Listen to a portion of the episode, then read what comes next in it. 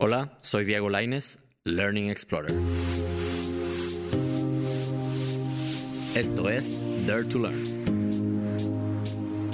un podcast para los apasionados del learning y del desarrollo del talento de los individuos en las organizaciones y en el mundo.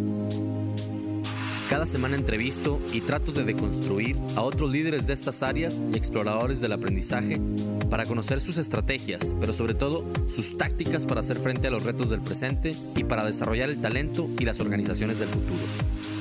Mi objetivo principal es inspirarte, pero sobre todo darte best practices que puedas utilizar mañana mismo para desarrollarte tú, ayudar a desarrollar a los demás y preparar tu empresa o organización para el futuro.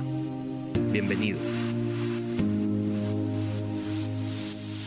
Hola amigos, ¿cómo están? En este episodio de Dare to Learn platiqué con Andrés Oliveros, un gran amigo y uno de nuestros primeros Develop Partners invitados a este podcast. Y como saben, los Develop Partners son aquellas personas a las que invitamos a, participar en estas entrevistas y que no necesariamente están dentro de una empresa, sino que ofrecen sus servicios y sus ideas para que los que estamos en las empresas podamos acelerar y mejorar nuestro proceso de, aprendizaje y desarrollo de, nuestra gente y prepararnos para el futuro, ¿no? Yo conocí a Andrés hace ya aproximadamente unos cinco años por un amigo en común. Yo estaba visitando a este gran amigo en España. Estábamos en el metro y yo lo estaba platicando los retos que yo traía en la consultoría en, en Forte Origen de training y me dijo, se me hace que te voy a presentar con un amigo que te va a parecer muy interesante. Él trae un tema de storytelling y fue yo creo que las primeras veces que escuché el término y efectivamente nos puso en contacto y a partir de ahí eh, la excusa para vernos fue platicar de libros porque este amigo en común nos, nos hizo ver que a los dos nos encantaban mucho los libros y la literatura. Así nos conocimos a través de, de platicar de libros y empezamos un club con otro amigo en común y de ahí surgió una, una muy buena amistad que se ha reforzado mucho últimamente en el último año que nos empezamos a buscar ya de manera más, más asidua para darnos consejos, recomendarnos libros y, y darnos así como consultoría, digamos, de ciertos proyectos profesionales uno a otro, ¿no? Eh, recuerdo muy bien que Andrés me prestó un libro que me encantó, que se llama Sostiene Pereira, y me prestó el único libro que he leído de Murakami Crónica del pájaro que da cuerda al mundo. Bueno, el nombre no dice nada de lo que se trata el libro, pero sí, sí es un libro non. Es lo único que leí de Murakami, bastante bueno. De manera más práctica, Andrés es un licenciado en Derecho por la Escuela Libre de Derecho y como lo dice en la entrevista, con lo que empieza diciendo, un apasionado de la comunicación que no se atrevió a estudiar comunicación, pero que ahora se dedica a eso. Y ya hacia el final de la entrevista ven que también es un apasionado de la gastronomía y, y qué otros temas trae Andrés en, el, en, radar, ¿no? Hace algunos años fundó esta empresa que se llama Astrolabi, que está dedicada, a la que él está dedicado casi al 100% y que su core es el uso de storytelling de negocios, para los negocios, para las organizaciones y muy, muy clavado en el tema de manejo de cambio, ¿no? Y de eso hablamos mucho en esta entrevista. Si eres alguien que ha escuchado el término storytelling, tú sabes o, has visto el poder que tienen las historias, o si intuyes que tu empresa necesita algo de ellas, pues Andrés es tu guide to go y Astrolab la empresa a la que puedes acudir. Y si aún no tienes muy claro qué es el storytelling o qué puede hacer por ti o por tu empresa, pues este capítulo te va a servir muchísimo, ¿no? Vas a ver que te, te va a hacer mucho sentido. Entre unas de las tantas cosas que hablamos es por qué hoy es más necesario que nunca inspirar a otros y cómo las historias te ayudan a eso, cómo ya el, el típico command and control no está funcionando en las organizaciones, cuándo nace el storytelling y cómo en México y en América Latina estamos en pañales prácticamente, lo cual nos da una gran área de oportunidad también. Y principalmente por qué no sabemos contar historias, cómo las empresas no saben contar historias o no se atreven, porque contar una historia sobre todo una historia en el concepto de storytelling de negocios es comprometerte y pues muchas veces no queremos comprometernos, ¿no? Hablamos de la diferencia entre marketing y storytelling, cómo se conecta el storytelling y lo que ya les digo, el, change management, muchas, muchas cosas, ¿no? Yo creo que además, como siempre, el futuro del storytelling, cómo se conecta con learning, cómo se conecta con talento, cómo con desarrollo. Muy, muy buena la plática, súper agradable, yo la disfruté muchísimo, muy relajados, hablamos por más de dos horas, como ya es costumbre, y tuve que recortar el episodio y condensarlo lo que creí más relevante para los temas de Dare to Learn, que es aprendizaje, talento y desarrollo. Por lo pronto aquí les dejamos la versión condensada de lo que creímos más importante. Y ahí, aunque Andrés lo dice al final, si ustedes quieren saber más acerca de Andrés o de Astrolab, está andresoliveros.com o astrolab.mx. Sin mucho más los dejo con la entrevista y Dare to Learn. Hola, ¿qué tal amigos y colegas de Dare to Learn? Estamos aquí en nuestro primer episodio de, de, lo que será el Dare to Learn podcast. Tenemos un invitado muy especial, querido amigo y la verdad admirado colega Andrés Oliveros. Que ahorita no lo voy a presentar mucho para que él nos platique un poquito más directo de qué es lo que hace Andrés y, y a meternos de lleno para no hacer mucho, mucho más aspaviento. ¿Qué tal Andrés? ¿Cómo estás? Buenos días. ¿Qué onda, Evo? Buenos días. Chido. Eh, encantado de estar por acá. Está chido saludarnos, aunque ya nos habíamos saludado, ¿no? Parte de las formalidades de los podcasts. Es correcto. Muy bien. Oye, Andrés, pues bueno, te dejo así rápidamente que, que te presentes y nos digas quién es Andrés Oliver. Gracias, muy misterioso. Soy un abogado que no se atrevió a estudiar comunicación. Todos mis amigos eh, son ingenieros, eran ingenieros. Ya no son mis amigos. Nada, sí son mis amigos, pero. y entonces cuando les dije que quería estudiar comunicación, se rieron de mí. Me dijeron, ¿qué, güey? ¿Quieres terminar de locutor, güey, de I-99? Y uno, uno de estos amigos, de los más listos que tengo, o sea, de los amigos más brillantes, IQA, después estudió el IPADE, me, después volvió a mí y, y, se acordaba de esos momentos, porque saliendo del IPADE fue una entrevista a BSG y el socio ya estaba a punto de entrar a BSG y el socio le dice, eh, está en México, en el pantalón. Allá están las oficinas de BSG México. Ajá. Y el socio le dice, bueno, pues mucho gusto, gracias por venir. Cuéntame, güey, ¿cómo, ¿cómo llegaste a esta silla? Y entonces mi amigo dice, pues nada, güey, agarré un taxi. Y no lo contrataron, obviamente. Y entonces ese güey llegó, Gerardo llegó de regreso. Gerardo es ahora uno de mis socios en Astrolab. Y me dice, ¿sabes qué? Tenemos que entrar al tema, a temas de comunicación. Son muy relevantes, güey, inclusive para ingenieros. Entonces, en fin, soy un abogado que no me atrevo a estudiar comunicación. Si tuviera que estudiar carrera, probablemente est estudiaría comunicación. Y pues nada, es lo que hago desde el 2012. Güey. Bien, y ahorita vamos a entrar un poquito más a, a, a tu bebé organizacional. Sé que tienes otros dos, ahorita también platicamos de eso si quieres. Pero para que nos platiques un poquito a partir de ahí, el viaje que siguió, ¿no? Pero bueno, ya, ya lo mencionaste, el tema digamos que, que, nos compete el día de hoy es el storytelling, que es algo que, que lo que has venido explorando en los últimos años y, y que define Astrolab también. Y antes de entrar a, a todo el, digamos, el slang storytellingesco ¿no? organizacional, es primero, ¿qué es una historia? ¿no? O sea, storytelling es, es lo, como se dice en inglés, a, a, contar historias, pero ¿qué es una historia? ¿Cómo, ¿Cómo se define una historia? Narrar algo que sucedió. Es como la descripción más breve y menos glamurosa pero en negocios, storytelling es narrar algo que sucedió. A diferencia de storytelling tradicional, Hollywood, eh, o de tragedias griegas, o dramas, o, o, películas en donde hay un viaje del héroe, alguien que tiene que alcanzar un, una, este, alcanzar un reto y vencer un enemigo, está padre. Pero al menos en lo que nos hemos clavado nosotros es storytelling es contar algo que sucedió y claro, utilizarlo para un objetivo de negocio, que se escucha muy lame y muy corporativo, pero en realidad es para lograr algo. Es contar historias para lograr algo, narrar cosas que sucedieron para lograr algo. Ok, pero a ver, entonces tiene que ser real. O sea, por la comparación que haces con, con Hollywood, ¿es una historia real? ¿O, puede, o, un cuento es una historia? ¿O cómo? Buena pregunta. La mayoría de las historias que vemos que funcionan son reales, cosas que ya sucedieron. A veces nos hemos topado con lo que llamamos historias como de la visión o del futuro. Cuando Walt Disney le presentó a los inversionistas el, el, parque de Walt Disney, eh, de Disneyland, uh -huh. Disney, el de Los Ángeles. Disneyland, sí. Le decía, les decía, es que la gente va a venir y van a entrar y van a darse cuenta de las maravillas del mundo moderno, pero les van a recordar lo que eran como eh, lo que era ser niño y, y, va a haber oportunidad para todos y va a ser una, una fiesta de razas y una fiesta de etnias y, y, y entonces como que les platicaba una historia como sobre el futuro, que también se puede, no es tan fácil construir una historia como del futuro, una historia de visión. La mayoría de las veces lo que más te va a sacar de apuro son cuenta lo que viste la semana pasada, cuenta lo que te sucedió hace un mes. Eh, entonces sí, la mayoría de la posibilidad es que sean reales. Qué interesante. O sea, la temporalidad importa en el tema de storytelling de negocios. Si vas a, si vas a inventar algo, avísale a la gente. Okay. Es decir, imagínate que y entonces platicas algo, ¿no? Ok. Eh, por otro lado, podrías contar, o sea, utilizar alguna historia de ficción eh, para hacer un punto, como por ejemplo, me acuerdo que cuando Sony Pictures y Sony Pictures Japón se fusionaron, el que era el director de. El que le pidieron que hiciera la fusión, utilizó el ejemplo de Lawrence of Arabia como para unir a las razas, unir a las distintas como naciones en torno a un proyecto, ¿no? Ok. Y platicaba la historia de la película.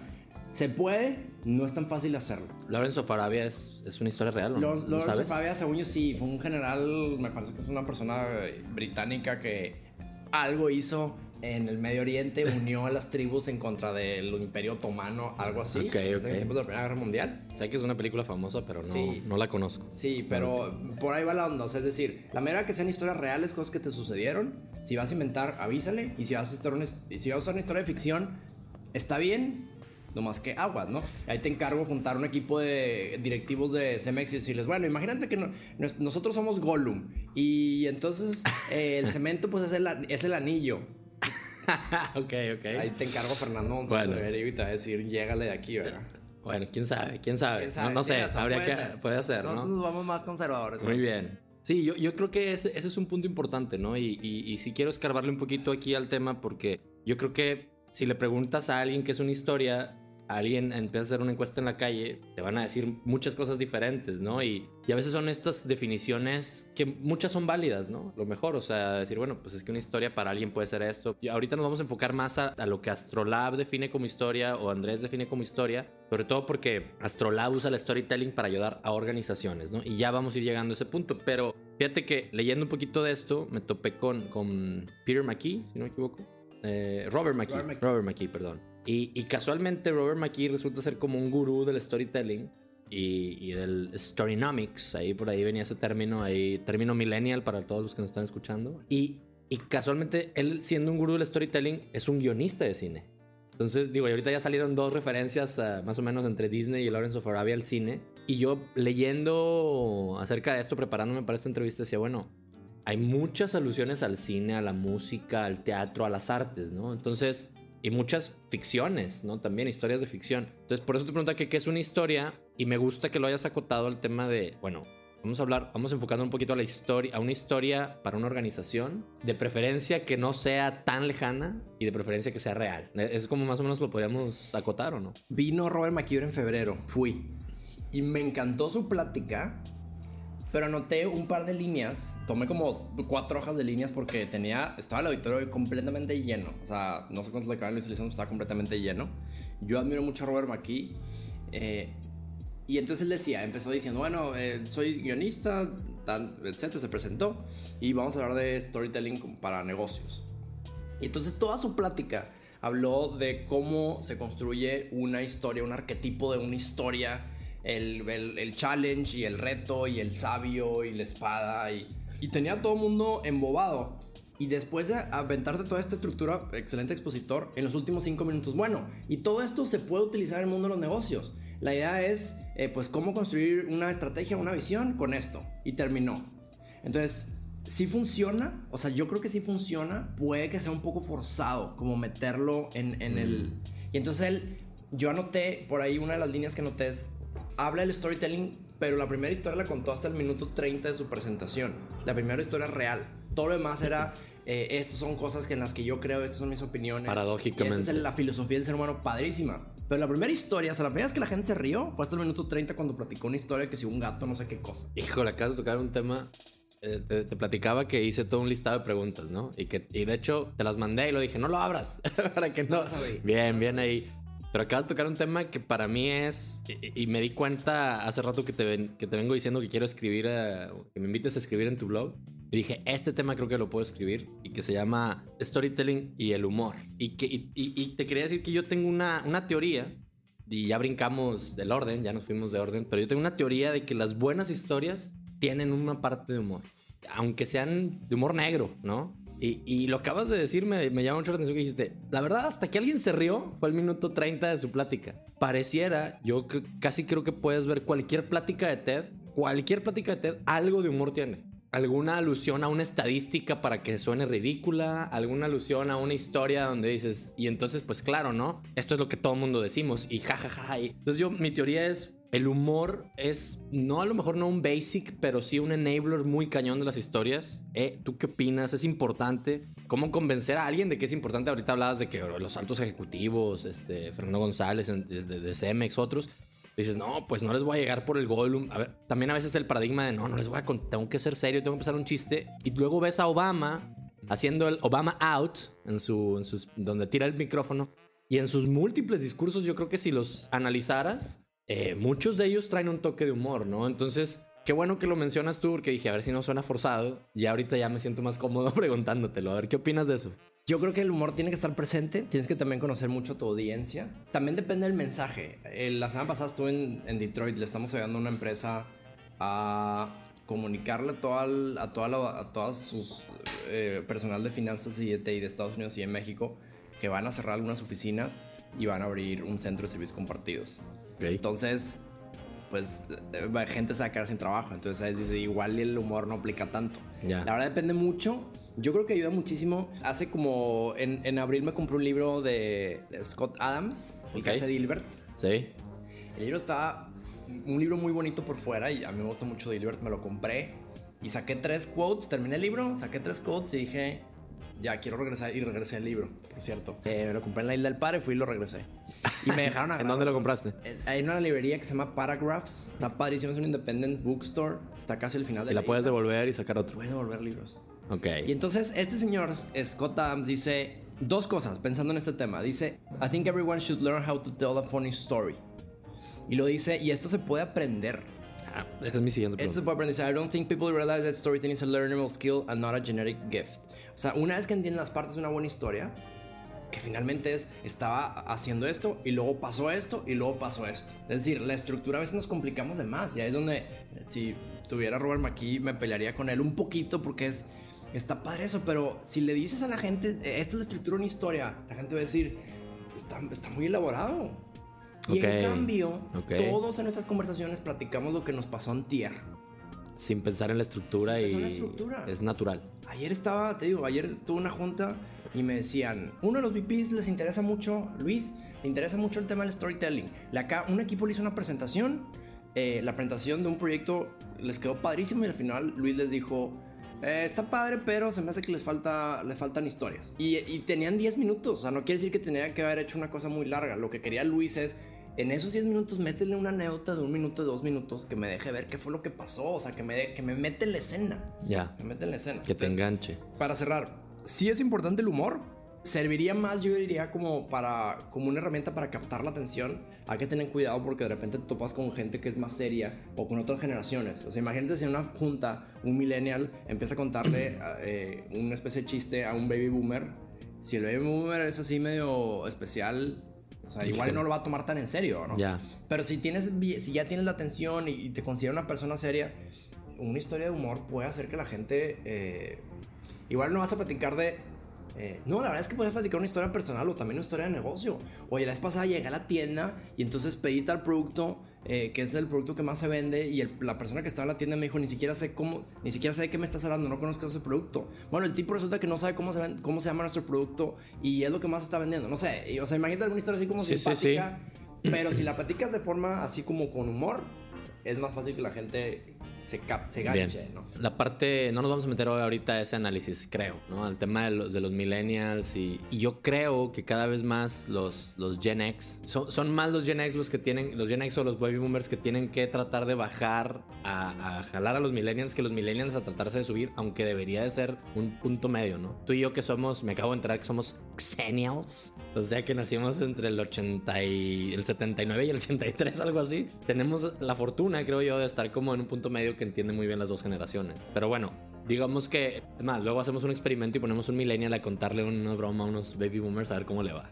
Si, usamos de, si es una carne asada o en un café, pero si es una junta y el baby boomer que es muy time oriented, puede ser que diga, ya. dame la información. Órale, bien. Y, y, a lo mejor es, como tú dices, es usar el, el humor smart enough para que de todos modos el baby boomer se ganche.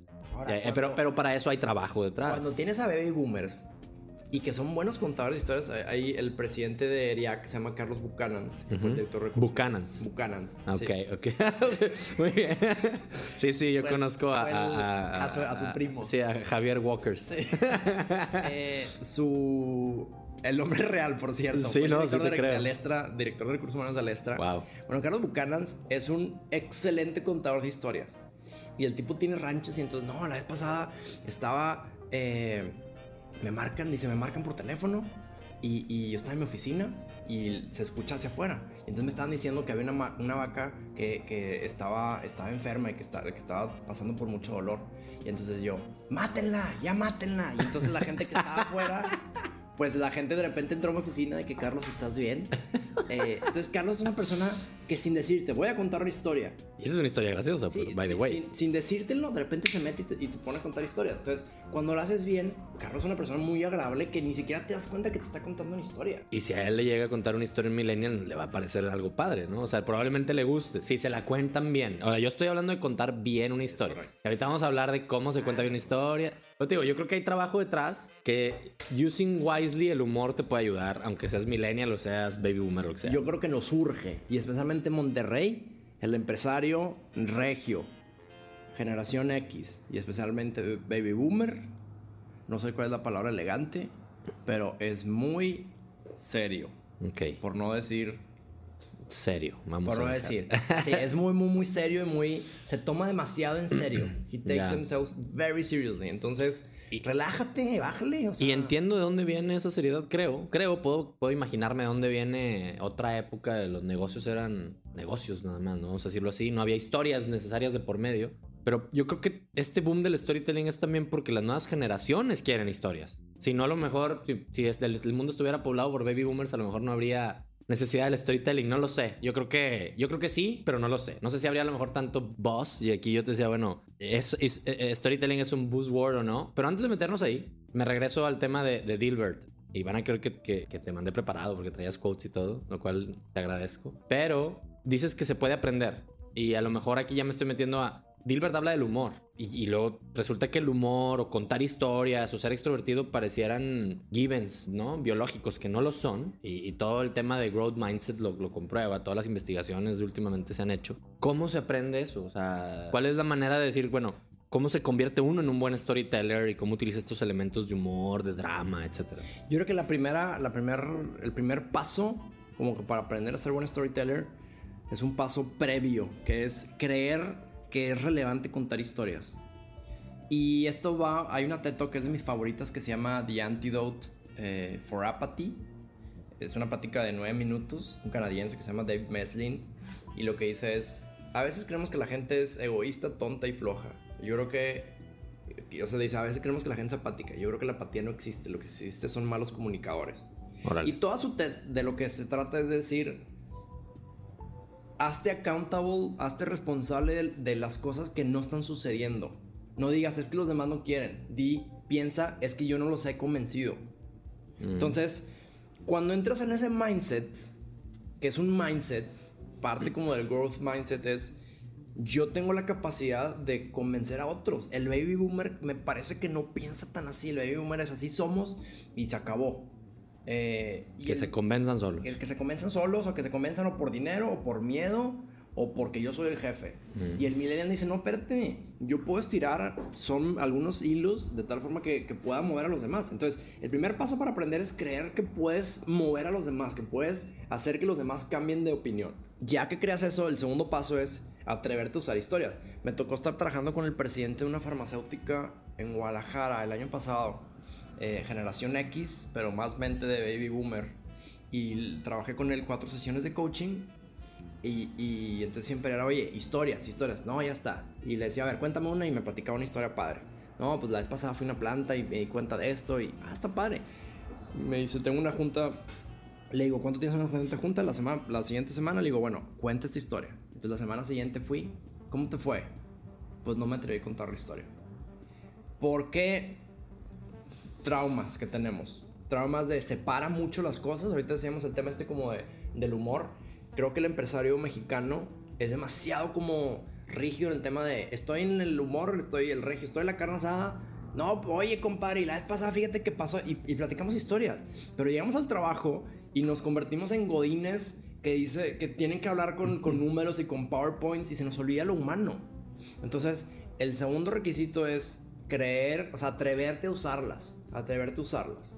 Ya. No, no sabes, somos unos stalkers nosotros de los CEOs aquí en Monterrey. Siempre que van a dar un mensaje público en algún lugar, intentamos ir o intentamos verlos, porque no es muy común que un- CEO de alguna empresa grande en Monterrey dé un mensaje público.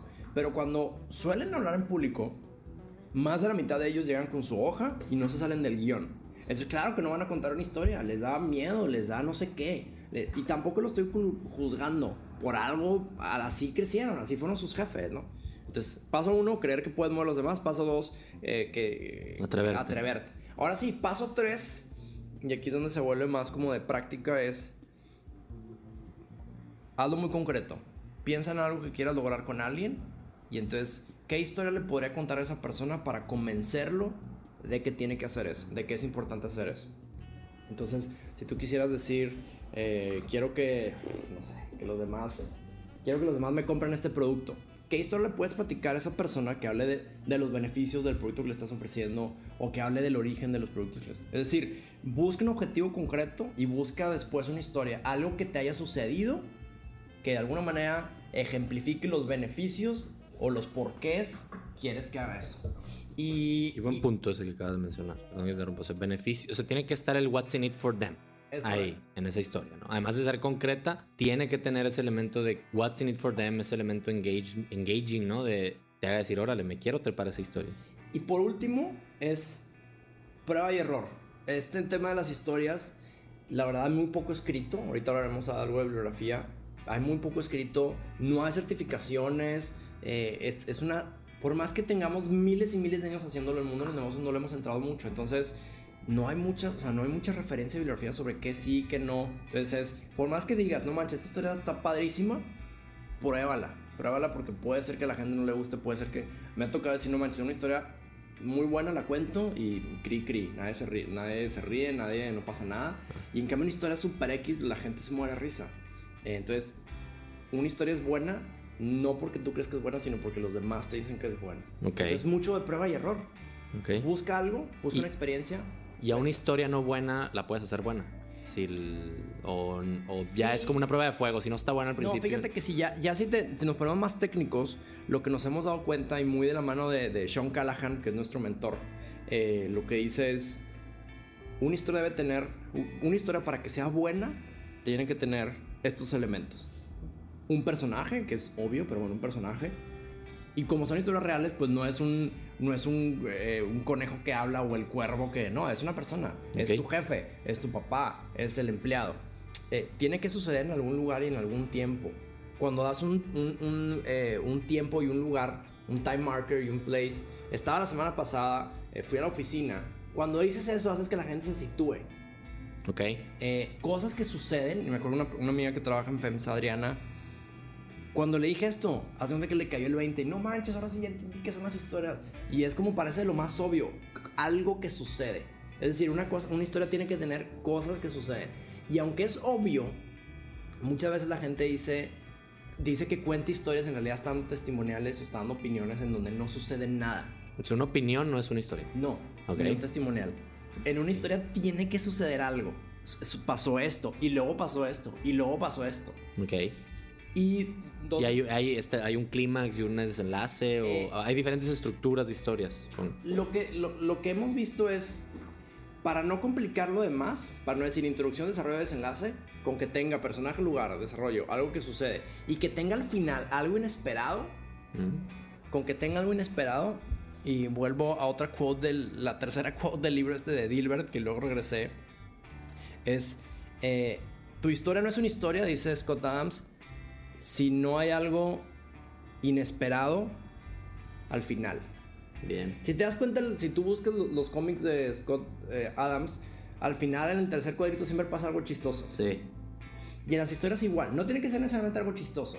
Algo cu- inesperado. Cuando hay un mini twist, la gente es con lo que se va a quedar. Si no hay twist, tu historia es la historia más aburrida y más triste del mundo. Ya. Y yo creo que ahorita si hay tiempo nos metemos a, a las estructuras de historias que tienen ustedes en su taller Inspira de Astrolab. Ahorita vamos a hablar de eso. Pero está muy interesante. Esos son como elementos. La estructura es otra cosa. O sea, los elementos pueden estar en la estructura presentes de distintas maneras, ¿no? Supongo. Nomás, no, no, no te quería interrumpir, pero una cosa bien interesante que leí hace poco. Hay, una, hay un newsletter que, de unos cuates que se llaman Corporate Rebels. Estos cuates andan viajando por el mundo. Yo digo que están living the dream porque andan viajando por el mundo analizando las prácticas organizacionales nuevas que están haciendo que el engagement, que, que, que las empresas exitosas están teniendo, tanto públicas, privadas, ONGs, etc. Y decían que dentro de sus muchas encuestas que han hecho, y vuelvo por, por el tema de los millennials y cómo aquí en Monterrey es muy importante que empecemos a hablar de eso, ¿no? Hablaba el artículo de dejar de encasillar a los millennials, porque si les fuimos a preguntar a los, a los millennials de esas empresas qué querían, qué buscaban en el mundo, no, pues y, y enumeran así como siete palabras, ya sabes, ¿no? Propósito, diversión, experiencias, eh, flexibilidad, etcétera. Dice, típico millennial, ¿no? Así como hacen ironía, dice, bueno, pues resulta que en esas mismas empresas fueron con la, con la siguiente generación, generación X y baby boomers, le hicieron la misma pregunta. ¿Y cuál crees que fue la respuesta?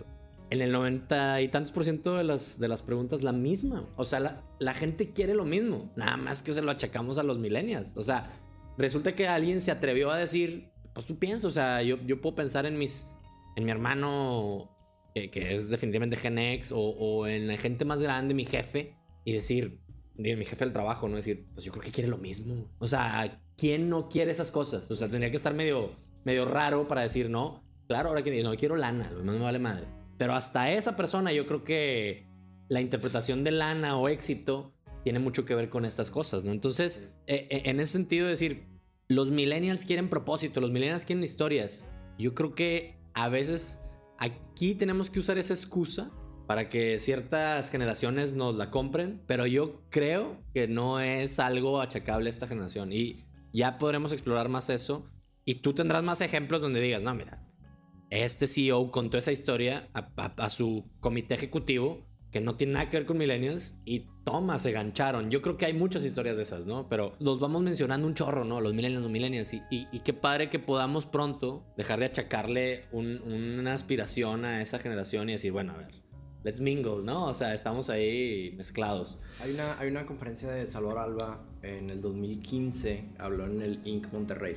Ok. Eh, yo estuve ahí en rectoría y está el video de la gente y entonces Salvador va exponiendo su tema y la gente está más o menos engaged, más o menos. Ok. Pero, y hay gente de todas las edades. Sí. Pero de repente ves cuando empieza el señor a contar una historia y ves como la gente le cambia la cara. Gente baby boomer, generación X, eh, de todos los tipos de generaciones, le cambia la cara a las personas. A todos nos gustan las historias, aunque seamos de closet. muy bien, muy bien. Eso, eso, eso, es buen pero punto. Por eso, si, si, nos dan esa oportunidad, no cuentes una historia de seis minutos de aburrida. Claro. una cosa rápida. Ok. Muy válido. Me estoy regresando un poquito y voy a resumir rápido. O sea, entonces, para una historia es, primero, ¿cómo te vuelves un buen storyteller? Creer que vale la pena contarlo. Atreverte a contar historias. Hacer una historia concreta, real y, exponer los beneficios. Y prueba y error, ¿no? Y que tiene que tener personajes, tiempo, hechos, algo inesperado. Pero a ver, ahora sí, en el día a día, técnicas para reconocer que es una historia y que no. Everyday practices. O sea, a ver, si ahorita tuvieras que agarrar a tu mejor amigo que tiene una necesidad de decir, oye, quiero aprender a contar historias. Bueno, mira, ahorita hablábamos de eh, técnicas para escuchar podcasts, ¿no? O sea, bueno, yo, quisiera que los radio escuchas, bueno, nosotros, los podcast escuchas, dijeran, ah, mira, mañana pongo esto en práctica. ¿Y cuál, cuál es ese procesito que les pudiéramos dejar para que empiecen a practicar? La más, la más intuitiva, la forma más intuitiva de hacerlo es buscar cuando en, en el en la conversación de alguien ves que alguien dice la semana pasada o hace unos días okay. o estaba en mi casa. Es decir, cuando hay un time marker o un, un place marker okay. o cuando hay un diálogo, entonces yo le dije, cuando hay uno de esos tres, lo más probable es que alguien está contando una historia. Entonces, si tú quieres contar una historia, tienes, dos, tienes muchas fuentes para, para sacar historias. Una es tu experiencia y tu experiencia, eh, ahorita me meto eso, eh, porque es más difícil de encapsular, pero igual y tiene más valor. Y la otra forma de sacar historias es escuchar historias de los demás. Cuando alguien te cuenta una historia, pues es una historia que o él vivió o alguien se la contó. Entonces, para saber que lo que te está diciendo es una historia, búscate un, un, o un tiempo, o un lugar, o un diálogo. Entonces, ah, parece que quiere una historia. Y entonces lo, lo, lo tomas y le pones atención. Bien. La, la, otra, la del tema de tu, tus experiencias, lo que tienes que hacer es encapsular alguna experiencia determinada. Entonces, por ejemplo, y esto es algo que lo tienes que hacer de forma racional. Es decir, eh, a todos nos pasan muchas cosas a lo largo del día, pero tú decides qué contar en forma de historia y qué simplemente platicar cosas. Ok. Entonces, por ejemplo, me acuerdo cuando nació, cuando nació Gab- Gabriel, mi hijo, pues fue una experiencia, como tú sabes, pues muy emocionante, muy confusa porque pues, están pasando muchas cosas, estás desvelado y tu esposa pues medio está, este, está sufriendo por el parto. Y cuando la gente llegó a visitarnos después, unas horas después, me di cuenta que cuando la gente me decía, bueno, ¿y cómo estuvo? Me di cuenta que la- las primeras veces platicaba así como nomás, como escena, no, pues esto y luego esto, y, y me lo platicaba como que medio confuso. De repente para la quinta, sexta persona, a todos empecé a platicar lo mismo en dos minutos, una pequeña historia que representaba todo lo que había sucedido. Es decir, yo empecé como que toda esa experiencia confusa de muchas sensaciones, de ocho horas de sensaciones, la empecé a encapsular en un momento de dos minutos muy concreto Órale. que fue algo así como nos cayó el 20 que éramos papás hasta que llegaron a dejarnos a nuestro a Gabriel Al eh, cuarto. al cuarto. Y entonces, y, entonces es el punto. Ahora sigue la historia. Eh, me acuerdo que estábamos Vivi y yo. Hasta me el- puse el- chinito. man. Estábamos Vivi y yo en el, en el cuarto. Eh, acabé de dar a luz hace cuatro horas. Y eran las 8 de la las 9 de la mañana. Había nacido Gabriel a las 5 y media, 5.34, no me acuerdo. Tengo la foto. Eh, y Estábamos pensando que iba a venir, iba a venir tu mamá, ya la avisaste a no sé quién, sí, que si la foto en Facebook, que sea, estamos platicando cómo te sientes, no me siento bien. Y de repente toca la puerta y sí, ¿quién es? Eh, es Mari y tragó a su hijo. Ah, es cierto, el hijo.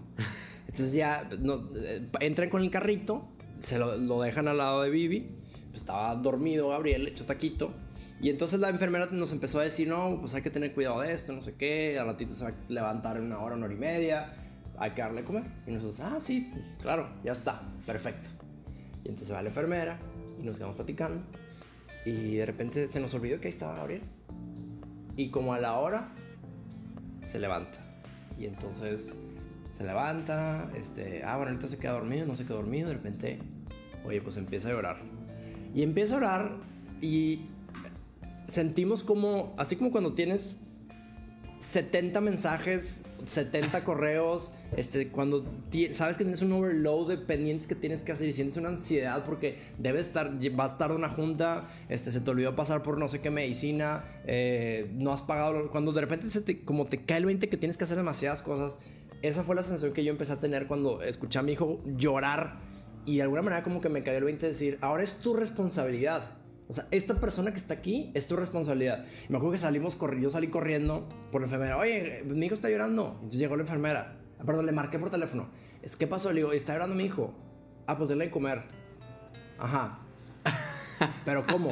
¿Cómo que cómo? ¿Cómo se le da de comer a esta A ver, voy para allá. Y entonces se tardó, según yo se tardó, objetivamente pensando, igual se tardó un minuto, según yo se tardó media hora. Me salí corriendo por la persona, oye, mi hijo está llorando. Entonces ya llegó la enfermera, ¿qué pasa? Pues está llorando, denle comer. ¿Y cómo? ¿Cómo que cómo? Entonces, en fin, y ahí como termina la pequeña historia. Ya. Ahí fue cuando nos cayó el 20 de que éramos papás y que esa persona estaba en nuestra, nuestra responsabilidad. Entonces, otra vez, fue una experiencia el parto de 8 o 10 horas, pero tú decides encapsularlo en 1, 2, 3 minutos. Ya. Y entonces es una forma muy padre de sacar historias, pero tienes que hacerlo voluntariamente. Tienes que estar practicándolo. O Dos sea, metros. cuéntasela a varias. Cuéntasela, Cuéntasela, a a varias quien personas puedas. y La vas a ir puliendo. Ahorita igual y no la tarea tan pulida, pero, pero claro, cuando la estás contando muchas veces, la vas, vas viendo qué funciona y qué no. Vas viendo en qué te clavas un poco más y en qué no. Bien. Igual y no das tanta introducción, igual te vas directamente a los hechos. ¿no? O sea, eso es como muchas cosas. O sea, tienes que entrar en un estado de conciencia en el que estás buscando historias, ya la encontraste, en- estructúrala lo más que puedas y empieza a contarla. Practica, cuenta, es como contar un chiste varias veces, ¿no? Cada vez te sale mejor. la mayoría de las Un veces... chiste es una historia. Si suceden cosas, sí. Ok. Si suceden cosas, sí. Si Bien, suceden bien, cosas, bien. sí, porque acá siempre hay un diálogo. Sí. No, llegó mi compadre al bar y entonces, ¿qué hubo, le, Juan? O sea, cuando... eh, si hay un diálogo también es, es una prueba de que Que es una historia. puede ser que sea una historia. Pero sí, entonces es... eh, método uno, detectar historias en los demás. Ok. Y luego tú contarlas. Y, y, me- y como quiera tiene su reto, ¿eh? Porque luego a veces te cuentan historias y no te das cuenta. Si no estás buscando historias, Eso. a veces platico que, eh, que mi esposa, cuando no estás buscando historias, te pueden contar una buena historia Y no te das cuenta. y termina y dices, ah, ok, y te vas. Y dices, oye, esa historia la puedes utilizar. La vez pasada estábamos en, en la Ciudad de México, mi esposa y yo, y estamos en el metro. Y era hora pico, entonces imagínate el me- metro lleno. Eh, y Y entonces me acuerdo que en una estación se suben dos chavos y literal los tenemos aquí enfrente, o sea, cara con cara casi. Y entonces un chavo le empieza a platicar a la, a la otra chava que está enfrente de nosotros. Dice, no, la semana pasada me tocó que eh, estaba tañendo el metro, que una chava intentó entrar, intentó salir, perdón, no la dejaron salir, y cuando intentó salir, las puertas se le cerraron en el pie del metro. Y entonces intentamos abrir la puerta los que estamos adentro y no se abría. Y entonces en eso sonó el timbre de que ya se iba el metro. Entonces el metro empezó a avanzar con la chava con el pie, con el pie atorado. Y eh, todo el mundo empezó a gritar hasta que uno de nosotros se aventó por el freno de, de- del- de emergencia y se detuvo el tren y salió. Y entonces terminan de contar la historia de los chavos. Llegamos a una estación, se salen. Y yo me quedo pensando y le digo a Vivi, no manches con la historia. Me dice, ¿cuál historia? La que acaban de contar a, a 10 centímetros de tu cara. No, pues no lo escuché. Wow. Entonces, O sí la escuché, pero no le puse atención. dos métodos. Uno, las historias que cuentan los demás. Segundo método, más poderoso, más difícil de hacer, encapsular en dos minutos una experiencia tuya. Y, y para practicar, pues puedes utilizar a tu pareja, a- o sea, ir practicando en un safe space para luego irla a contar allá afuera, ¿no? Yo creo que eso es bueno, practicar, atreverse. Yo creo que es el, el- preámbulo a atreverse, ¿no? Por atrévete frente al espejo, atrévete con tu esposa y luego ya ves si, si te atreves. Bueno, a veces la esposa es el juez más duro, ¿no? Yo creo. Pero bueno, justo lo que... eh, ahorita vamos a entrar a la estructura de las historias, pero ya diste un buen ejemplo. O sea, la historia de tu bebé empieza por el final. Empieza casi de que cuando nos dieron al bebé nos dimos cuenta que nos quedó el 20. A lo mejor ese tagline que utilizan muchas historias, muchos chistes, muchas películas, habla de, un, de las diferentes estructuras de las historias, pero, pero al final tiene tiempo y espacio, personajes y cosas que pasaron. Y ahorita, ahorita nos metemos ahí. Y, y nada más un, un apunte bien interesante, algo que luego tú y yo vamos a hablar y voy a invitar a mi amigo Carlos Pompa, que le interesa mucho este tema, que es el... Hay que hacer como un, un libro o un curso de Parenthood Reloaded, like the, the real story, ¿no? Porque eh, me acuerdo que Pompa me decía muy claramente, me dice, yo creo que eso que te dicen de que el momento en que tu hijo, lo que estás sintiendo es amor puro, él dice, es una mezcla de emociones, donde una es amor, otra es miedo, otra es estrés, otra es ansiedad. Claro que es bien fuerte, pero no necesariamente es puro amor, ¿no? Pero ahí les dejo el tagline. Un día vamos a invitar a Carlos y nos vamos a sentar a, a platicar de eso los tres. Eh, Y él tiene un hijo también chiquito, entonces ahí va. Pero bueno, ahora sí vamos a meternos a, a lo, que, a lo que a lo mejor le compete más a, a- a storytelling como herramienta organizacional. ¿Qué onda con el storytelling? A lo mejor vamos a situarlo, no, no sé, en México, no, no sé. A ver, ¿tú qué opinas? ¿Por qué las compañías o la gente dentro de las compañías debería estar usando storytelling? What's in it for them? Durante mucho tiempo, el empresario regio, y perdón que me clave con Monterrey, pero No, bien, eh, pues nos aquí hemos estamos. mucho en Monterrey. Piensa en cómo surgió Monterrey como una ciudad industrial. Te voy a decir algo, nomás un apunte. Yo creo que es bueno situarnos en Monterrey porque yo creo que representa la realidad de muchas ciudades donde están las empresas o los corporativos en América Latina, ¿eh? o sea, no nomás en México. Entonces, no, no pasa nada, vamos a seguirle por ahí. Perdóname, durante mucho tiempo. Cuando, cuando piensas en, en la- en el surgimiento de Monterrey como una sede industrial, te remontas a Isaac Garza y te remontas al final del siglo XIX. Isaac Garza fundó en menos de 15 años la cervecería, la fundidora ¿Eh? ¿Qué y tal? fundó Vitro. Ok. Esas tres empresas las fundó esa persona, papá de Eugenio Garza Sada, abuelo de Eugenio Garza Lagüera, tatarabuelo de, bisabuelo de Eva Garza Lagüera que está casada con el Diablo Fernández. Y Órale. entonces te das cuenta cómo es lo mismo. Y ellos, ese señor Isaac Garza también fue bisabuelo de, eh, de Armando Garza Sada, que ahorita es el presidente de Alfa. Es decir, cuando piensas en, en la historia de Monterrey como, como sede industrial, tienes que pensar a fuerza en, en FEMSA y en Alfa y en Cemex también, porque también ahí están metidos por ahí en la ecuación y los proezas, etc. Estas, estas empresas crecieron eh, tomando muchos procesos y muchos sistemas y muchas ideologías de la revolución industrial, en donde, como diría Frederick Taylor, el como padre de la, de la ingeniería industrial, todo estaba medido por procesos, todo estaba medido por... lo- la palabra clave era la eficiencia, era la palabra más importante. Y entonces conforme fue pasando el tiempo esas empresas fueron creciendo, la forma de mantener eficiencia es con un top-down command and control approach. Es decir, eh, por ahí nos topamos en medio, pasa el siglo, 1910, 20, 30, llegan las guerras mundiales se hace un entorno en donde muchos de los CEOs más importantes del año del siglo pasado, pues fueron militares o más bien sus papás fueron militares. Entonces, ese approach muy de obediencia, muy machista también es cierto, muy jerárquico, se impregnó en todas partes y también en Monterrey. No, no podemos juzgarlo si fue malo o bueno, porque a ver, esas empresas le mejoran la calidad de vida a muchísimas personas. Es decir, funcionó ese modelo por muchísimos años. Funcionó el tema de yo soy el jefe, esto es lo que se hace y se acabó. Pero si te, das, si te pones a investigar los números en temas de engagement y de cultura laboral y de rotación de los últimos 20, 30 años, algo ya está dejando de funcionar. Si tú ves Gallup que dice solo el, me parece el 13% de la población mundial laboralmente activa está muy comprometida con su trabajo. O John Carter, hoy el 70% de los proyectos de transformación fracasan algo estamos haciendo mal. No, y además otra estadística por ahí también, creo que era, no sé si de Gallup o de quién, pero o sea, un buen porcentaje de la población está proactivamente desenganchada. Exacto, o sea, aparte están actuando para desengancharse ellos o a otros. Es como 20% de la gente que va a sabotear uno cada cinco. Y siempre cuando digo esto en un grupo, siempre yo soy uno de ellos.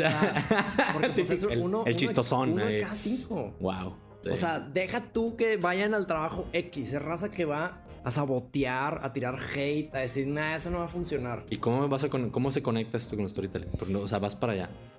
Y ya, ya, estoy ansioso de escuchar. Entonces, eh, por muchos años no era necesario el storytelling porque no necesitabas inspirar, porque las empresas funcionaban solas y generaban muchos resultados. Cuando nos empezamos a topar con estos problemas, algunos dicen, ¿sabes qué? Se nos, lo que necesitamos hacer y llega la nueva generación y llega la interconectividad y llega lo digital, lo que tenemos que hacer es convencer a los demás de que este proyecto es bueno, de que esta estrategia es interesante, de que le echen ganas. Es decir, se hace relevante el tema de que tienes que comunicarte mejor para que el otro haga algo. Antes lo hacías porque era obediencia, porque lo tenías que hacer, porque lo dijo el jefe, que es el que sabe. Ahora el millennial es, ¿por qué voy a hacer eso? ¿Por qué nos vamos a enfocar ahora en servicio al cliente si antes nos estábamos enfocando en precio? Porque ahora tenemos cinco valores en vez de seis porque vamos a comprar esa empresa. Y si no le explicas a esa generación que los millennials ya son un tercio de la población laboral y en algunas empresas eh, más de retail y de servicios como Cinepolis ya es 90% de la población de millennials en las empresas. Si no les explicas a esas personas bien, si no los inspiras, no vas a, vas a perder. Y entonces aquí es donde el storytelling se empieza a volver relevante como una herramienta para inspirar. Antes no se necesitaba, la gente lo hacía porque no haya más trabajo, porque es lo que se tiene que hacer. Y la generación nueva es, si a mí no me explicas por qué carajos vamos a hacer eso, si no me explicas cuál es el sentido de mi trabajo, si no me das un propósito, si no me, si no me explicas what's in it for me, si no me dejas ver, si no, me, si no conecto contigo como persona, voy a dar el mínimo. Entonces, las historias es donde tiene mucho valor. Wow. ¿Cuándo nació el storytelling? Más como contexto, cuando, o sea, como, como término. El, la respuesta tipo ¿cómo se llama el que escribe Sapiens? Este eh, es Yuval Harari. Yeah. Yuval Harari, perdón. La respuesta es cuando eh, hace eh, 50 mil años, nos sentamos a decir, ¿cómo lo hiciste para matar al mamut? Ok, ok, ok. Ah, me pasó que agarré esta lanza y, no sé qué, y había tres personas y uno saltó por detrás. Ahí es cuando surgió el storytelling. Y por, si te das cuenta, este señor, Tim Urban, Tim Urban, el de Wait But Why, que tiene un blog muy, muy simpático, tiene una TED Talk buenísima. Y se hace un poquito una especie como de timeline en donde va explicando los grandes pasos de evolución. Y, a ver, el, el idioma, o sea, el, la escritura surgió hace 10.000 años. Por miles y miles de años, las historias solo se contaban orales, no se escribían. Ya. Entonces, no solo es una cosa que está en el cerebro de las personas contar historias, sino que lo que más está en el cerebro son historias orales. Lo digital tiene 10 años, el iPhone salió hace 10 años. Las historias orales, no estoy diciendo que no va a ser el futuro, probablemente lo va a ser lo que sí creo es que no va a dejar de. Eh, la historia oral no creo que vaya a desaparecer. Y te pregunto esto, o sea, a lo mejor la pregunta es: ¿cuándo surge el storytelling para negocios? O sea, ¿cuándo estás haciendo referencias de que se volvió importante en el momento en el que ya no era un, blind, blind obedience? Más o menos de qué, en qué momento salen los primeros libros de esto, o, si fue, fue realmente este Maki quien, quien lo inauguró, o yo creo que Maki tiene tres o cuatro años hablando de negocios. Por toda su vida eh, se dedicó a hablarle a guionistas. Okay. Yo creo que uno de los primeros libros que surgió al respecto surgió en los noventas. Eh, hay una persona que se llama Stephen Denning, que aunque es uno como de los padres del storytelling moderno, es de las personas que habla más aburrido del universo, entonces es una especie de contradicción. Ya. Stephen Denning eh, le tocó trabajar en el, en el Banco Mundial, la organización del Banco Mundial. Ok. World- no, ¿cómo se llama? El, sí, el Banco Mundial. Sí. World Bank. Sí. Y entonces le pidieron que abriera el área de Knowledge Management Ok. allá en el 95 y se dio cuenta que el área de knowledge management en ese entonces en donde el internet pues todavía estaba en pañales eh, no se compartía información entonces lo que había resultado en Argentina para construir carreteras esa toda esa información les podría servir en Burundi para este, revivir las carreteras después de la masacre y no se estaban compartiendo esa información se compartían estadísticas pero no se explicaban bien el know-how entonces lo que empezó a hacer Stephen Denning fue cómo conecto comunidad, o sea, cómo conecto como personas que han resuelto problemas con personas que tienen necesidades y la mejor forma que se dio, que se dio cuenta fue a través de historias. Ok. Stephen Denning escribe varios libros, tiene uno que se llama The Leader's Guide to Storytelling, que aunque está, está bien, pero está, está muy denso. Paralelamente, otro como de los precursores del storytelling es un señor que se llama David Snowden.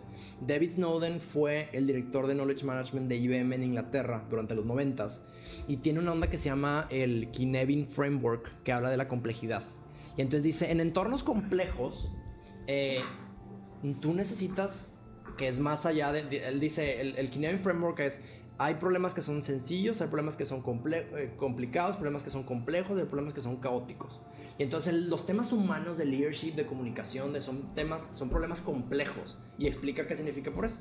Y entonces lo que David Snowden se empezó a dar cuenta que es, para romper la complejidad lo que necesitaba era historias. Entonces fast forward, David Snowden recibe un día una llamada de una persona que se llama Sean Callahan en Australia y dice, oye David, me acaban de hacer el director de Knowledge Management de IBM para Australia, necesito que me cuentes qué estás haciendo. Entonces David Snowden viaja a Australia y empieza a entrenar a Sean Callahan, después los dos renuncian, cada quien pone su negocio. eh, y esto, esto, anécdota empezó en el 2004, que es la empresa de Sean Callahan. Entonces, la primera bibliografía en donde ya utilizaban storytelling como herramienta de liderazgo, no como herramienta de marketing. Porque Ándale, marketing. Coca-Cola tiene, ves Mad Men y ya, ya se utilizaban historias desde ese entonces. Pero como herramienta de liderazgo, al menos racional, o sea, que la gente diga, ah, estoy utilizando historias, no tiene más de 20 años. Y en México menos. O sea, en México, menos. Monterrey, No hay estamos en no pañales, ¿no? esto, ¿no? no hay libros traducidos. Eh, Seth Godin tiene un libro de este, All Marketers Are ¿Quién? Storytellers. ¿Seth Godin? Seth- Godin. Ok. El libro de All Marketers Are Storytellers no creo que esté traducido al español. El libro de Sean todavía no está traducido al español. Eh, los de Stephen Denning no están traducidos. Los de Nate Simon no están traducidos. No hay bibliografía en español al respecto. Órale. Entonces vamos atrás. Vamos a tener que escribir ese libro entonces. Muy bien. O traducirlo. Y me compré el libro de, de Callahan. Ah, ¿eh? Ahí- luego te- te- aquí traigo un apunte de eso para platicar de eso. Entonces, bueno, la pregunta era ¿por qué las compañías no tienen que empezar a usar? Y ya decías, porque ahora hay una nueva generación y que es un paradigma, a lo mejor, a lo mejor todas las generaciones necesitamos un poco de eso, que necesitas convencer para que se enganche con tu, ahora sí, con tu historia o con lo que quieres lograr, ¿no? Probablemente Isaac Garza era un buen contador de historias, ¿no? quién sabe. O sea, yo creo que, como tú dices, o sea, si, si el storytelling nació desde nuestros queridos sapiens, homo sapiens ancestros, contadores de historias que enganchaban gente, yo creo que siempre, siempre ha habido. Resulta que ahora se utiliza para un tema organizacional. Y yo creo que ahí está el paradigma, como decías, es que a veces llegamos al trabajo y entonces ya no somos los que somos fuera del trabajo. Se está rompiendo esa barrera y entonces, pues cuéntame historias como me cuentas en la carne asada, en la barra de la cocina o echándonos una cheve, ¿no? Entonces, creo que ese es un, es un buen momento para el storytelling y es bueno eh, entenderlo así. Y entonces, si las compañías o la gente dentro de las compañías tenemos que usar storytelling, ¿por qué, um, vamos a decir, eh, en el libro de Callahan que dice que una empresa se llama Es- Esopo, si no me equivoco, Aesop, que dice que se metió a su página web, eh, está en la, en la parte de Spotting Stories, ¿no? De control de historias, y dice la historia de, de Aesop, ¿no? Una marca francesa, creo que de, no sé si de productos de belleza. Y que donde entras a Our Story, es una descripción de facts. O sea, dice, a eso pues, nos dedicamos a esto, tenemos tantos centros de, de- ventas, este, estos son nuestros premios. Y, dice, lo siento a eso, termina diciendo, that's not a story, es una descripción de qué eres ahorita, no me estás diciendo nada, ¿no? Así están las compañías actualmente, yo creo muchas. O sea, yo puedo pensar en, no nomás en, en las grandes de Monterrey, sino en, hasta en Estados Unidos, vamos a decirlo así. ¿Cómo pueden pasar de, de describirse, de dar una opinión, de quererse posicionar, o, o deben de o no posicionarse con facts, o cómo pasan de lo descriptivo al storytelling? ¿Qué pueden hacer o, de, o por qué deberían hacerlo? ¿no? Bueno, creo que el por qué ya más o menos está respondido, pero es bueno nada más hacia los empleados, porque estamos hablando de convencer a tus empleados. ¿Qué onda con allá afuera? Deberíamos estar contando la historia de quiénes somos también. ¿Cómo ves ese ejemplito? Está padre. Sí, Sean se queja mucho de eso y lo hemos empezado a ver de gente que dice, ah, nosotros contamos historias. Y luego escuchas a sus líderes o ves su página de internet y dices, pues no, me, me diste un... Me hablaste de cosas muy abstractas. Y a veces una de las razones por las cuales ahorita me meto a cómo usarlo hacia afuera. Pero una de las razones por las que la gente no se atreve es porque eh, no se atreve a contar historias personales o eh, concretas. Les da miedo comprometerse. Estuvimos trabajando con una universidad aquí en Monterrey, no voy a decir el nombre, y nos decían, búscame ejemplos de liderazgo en los, o sea, de buen liderazgo en, en líderes aquí en la organización. Entonces, me acuerdo que había un, una jefa que esta historia nos platicó una de su equipo, o sea, una subordinada de esta chava. Nos decía una chava, eh, yo trabajo en el centro de investigación de, de tal universidad y un día me di cuenta que me estaba entrando en una especie de espiral depresivo. Eh, estaba empezando a, O sea, me cansé de la vida y literal empecé a pensar en suicidarme. Y un día recibí una llamada de mi jefa y me dice, ¿qué te pasa? Te noto muy rara. Y esa llamada detonó que yo empezara como a, a, a, a volver a buscar a los demás, como que salirme de mi casa, empezar a recobrar la vida. Y era una historia bien bonita, muy padre. Wow. De, como una, literal, una jefa por preguntarle a su, a su subordinada que cómo estaba, porque que la notaba raro, como básicamente le salvó la vida. Entonces llegamos con estas historias con nuestro cliente y nos decían, no, es que yo no puedo contar esa historia porque si cuento esa historia, la gente va a decir, ah, entonces me está diciendo que esa líder, esa líder en concreto, es el ejemplo a seguir. ¿Y cómo sabemos si esa líder, pues esa líder no es perfecta? Entonces, lo que quiero decir es, a veces no nos atrevemos a contar historias porque no nos queremos comprometer. Es como político. Wow. Una vez estaba en una plática de, lo voy a quemar X, en una plática de Mauricio Fernández y entonces la gente le hacía preguntas y el tipo contaba las puras cosas, decía puras cosas abstractas que no se quería comprometer. En, también entiendo por qué. Cuando te comprometes con algo, cuando hablas de una persona concreta, te estás comprometiendo, estás diciendo yo creo en eso. Y no es fácil. Hay gente que dice, no, pues a mí me gustó tal restaurante, ¿lo recomiendas? No, no lo recomiendo. A mí me gustó porque le da miedo, porque como que en el recomendar algo está tu persona. Es decir, está tu evaluación como persona. Entonces a veces en empresas no les, no les gusta... Una cosa es que no quieran que, que, que respetes la confidencialidad de la persona que te contó la historia. Pero como que era o sea, podría, si esa persona autoriza que cuente su historia, cuéntela. No se atreven las empresas a eso muchas veces. Wow. Esa es una idea. Qué gran punto. Y por otro lado, el tema de cómo contar hacia afuera depende mucho qué tipo de empresa sea. Si es una pyme, los eh, dueños de empresas, los dueños de pymes son todólogos donde tienen que estar haciendo demasiadas cosas y entonces mucho lo que haces es estar hablando de tu producto, hablando de tu servicio, entonces siempre puedes contar historias de cómo has ayudado a algunos clientes, independientemente de si el que está frente a ti eh, te va a comprar o no te va a comprar. Es decir, siempre puedes estar contando historias de éxito hacia afuera. Entonces, los departamentos de marketing y publicidad te pueden hacer campañas donde puedes platicar historias muy padres en video, en redes sociales, y está bien. Eh, lo que yo me he clavado más en cómo le ayudo a líderes reales a que ellos cuenten historias orales. Entonces, ¿para qué las puedes utilizar? Hemos visto que funciona mucho para ventas B2B. Eh, cuando vendes acero, cuando vendes tecnología, cuando vendes eh, cosas que son grandes, eh, cosas de telecomunicaciones, cosas de... Eh, no es fácil hablar de tus productos porque pueden ser medio abstractos. Entonces nos hemos dado cuenta que para vendedores B2B funcionan muy bien las historias orales. Oral. Que tienes que cerrar proyectos de uno de 5 o 10 millones de pesos.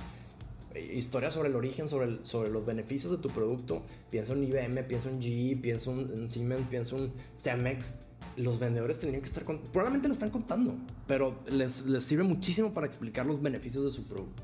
Qué buena respuesta, qué buenas reflexiones, de, creo yo. Me, me deja, no, no, no, no, sé, como con muchas cosas que quisiera explorar el tema de comprometerse. O sea, contar una historia es comprometerse, lo cual debería ser un círculo virtuoso. O sea, pero entonces te tienes que atrever a contar la historia, ¿no? Es como, es como decirle a tu hijo, no, hijo, es que hay que ayudar a los demás. Y si le dices, ahora te tiene que ver, te tiene que ver ayudando a los demás. Entonces, yo, yo creo que es un. Debe, debe ser visto como algo positivo. Pero entiendo, o sea, si, si somos, si nos queremos parecer a, los políticos, pues no vamos a querer contar las historias que tendríamos que estar contando, ¿no? Yo creo que a lo mejor es una parte de por qué las compañías todavía no se animan a usarlo tanto, como esta compañía de, de Esopo, o Aesop, creo que espero que se traduzca como Esopo, ¿no? Porque creo Sí, que era el, el griego, el del fábula, la fábula, ¿no? De que si empieza a contar que ellos están comprometidos con que la gente sea feliz más que con su belleza, pues van a tener que hacer cosas al respecto, ¿no? Entonces, eh, muy buena respuesta. Y sí, yo creo que what's in it for, for them de estar contando historias de las compañías, una, convencer hacia adentro y vender hacia afuera, ¿no? O sea, ahí es donde, donde el storytelling se vuelve el storynomics que decía, que dice Maki, ¿no? A ver, ¿y cuál es la diferencia entre el storytelling? Bueno, ya la mencionaste, pero nomás para dejarlo bien claro. El storytelling de marketing y publicidad tiene como enfoque, es ese storytelling hacia afuera, o sea, es para vender. Y el storytelling del que está hablando Andrés Oliveros de Astrolab es, es con los líderes, que es para los empleados, o cuál es esa pequeña diferencia entre el marketing y el storytelling. Yo no haría tanto la diferencia, creo que el- el- no está en si es una audiencia interna o externa. La diferencia está entre si vas a contar la historia de forma oral Ok. o en video, alguien contando una historia real, o si la vas a contar actuada, ficción, grabada, eh, eh, contratada por actores donde van a ejemplificar cómo se usa tu producto, que también es- funciona. Eso es marketing. Eso es marketing y está padre. Y lo tienes que hacer. Digital, social, mobile, para allá vamos. Lo tienes que hacer. Pero que en, en la que yo no me clavo más en el tema de cuando hay dos personas que se reúnen, ahí es donde, donde aplican las historias en las que nos hemos especializado, que son historias orales. Las puedes Ok. utilizar para empleados, las puedes utilizar para ventas, pero las puedes utilizar para decirle a tu pareja que se ponga a hacer ejercicio, las puedes utilizar para convencer a tus amigos de que, de que pues, un amigo que sabes que está bien endeudado, le puedes platicar como, o sea, las puedes utilizar para muchas cosas.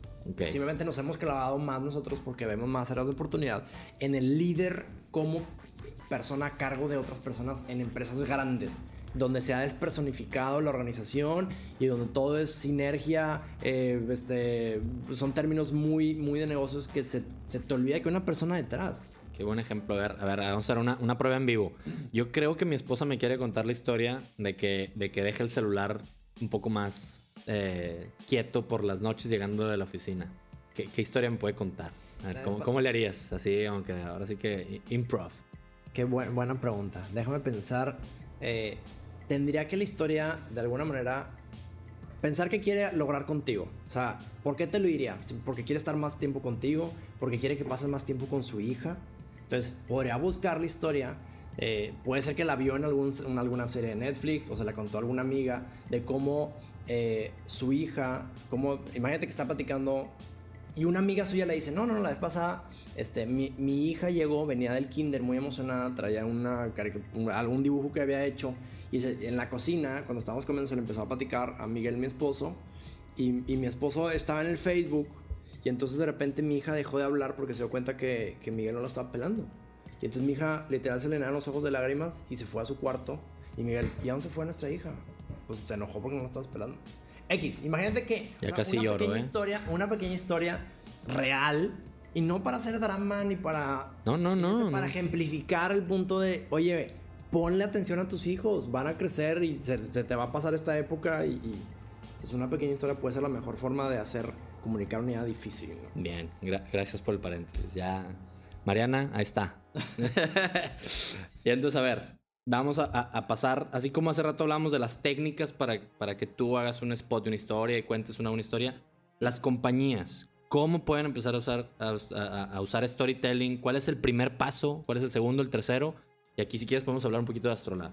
O, o como tú quieras. O sea, ya, yo, estoy, yo soy gerente de una compañía y, y me doy cuenta que, que, híjole, algo nos falta. Se me hace que es una historia. What's next? Yo creo que el, el train of thought es un poco diferente. El train of thought es. Si tú te agarras el- el- las 50 empresas más grandes de Monterrey, y haces una lista, entonces vas a poner a Ternium, Cemex, FEMSA, Alfa, Proesa, etc. Estoy casi seguro que el 90% de esas 50 empresas están pasando por proyectos de cambio y de transformación.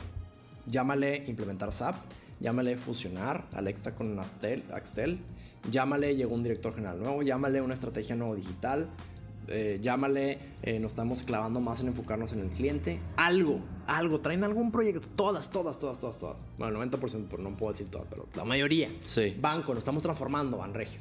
Tec de Monterrey, ¿cómo este, le hago más accesible la educación para todos? Este, Cemex, ¿cómo me meto en el tema digital? Y así, te vas, te vas. Y, y en todas, eh, una, empresa, una empresa de consumo que es eh, cliente que nos dice, por muchos años nos enfocamos en la ejecución y ahora me quiero enfocar en la innovación. Entonces, todos esos cambios, esas transformaciones, requieren que, en primer lugar, tu equipo directivo y tus gerentes entiendan por qué se determinó ese cambio. Y número dos, que entiendan cómo se ve ese cambio. ¿Qué quieres que yo haga como gerente? ¿Qué quieres que yo haga como director? Entonces, el trigger no es.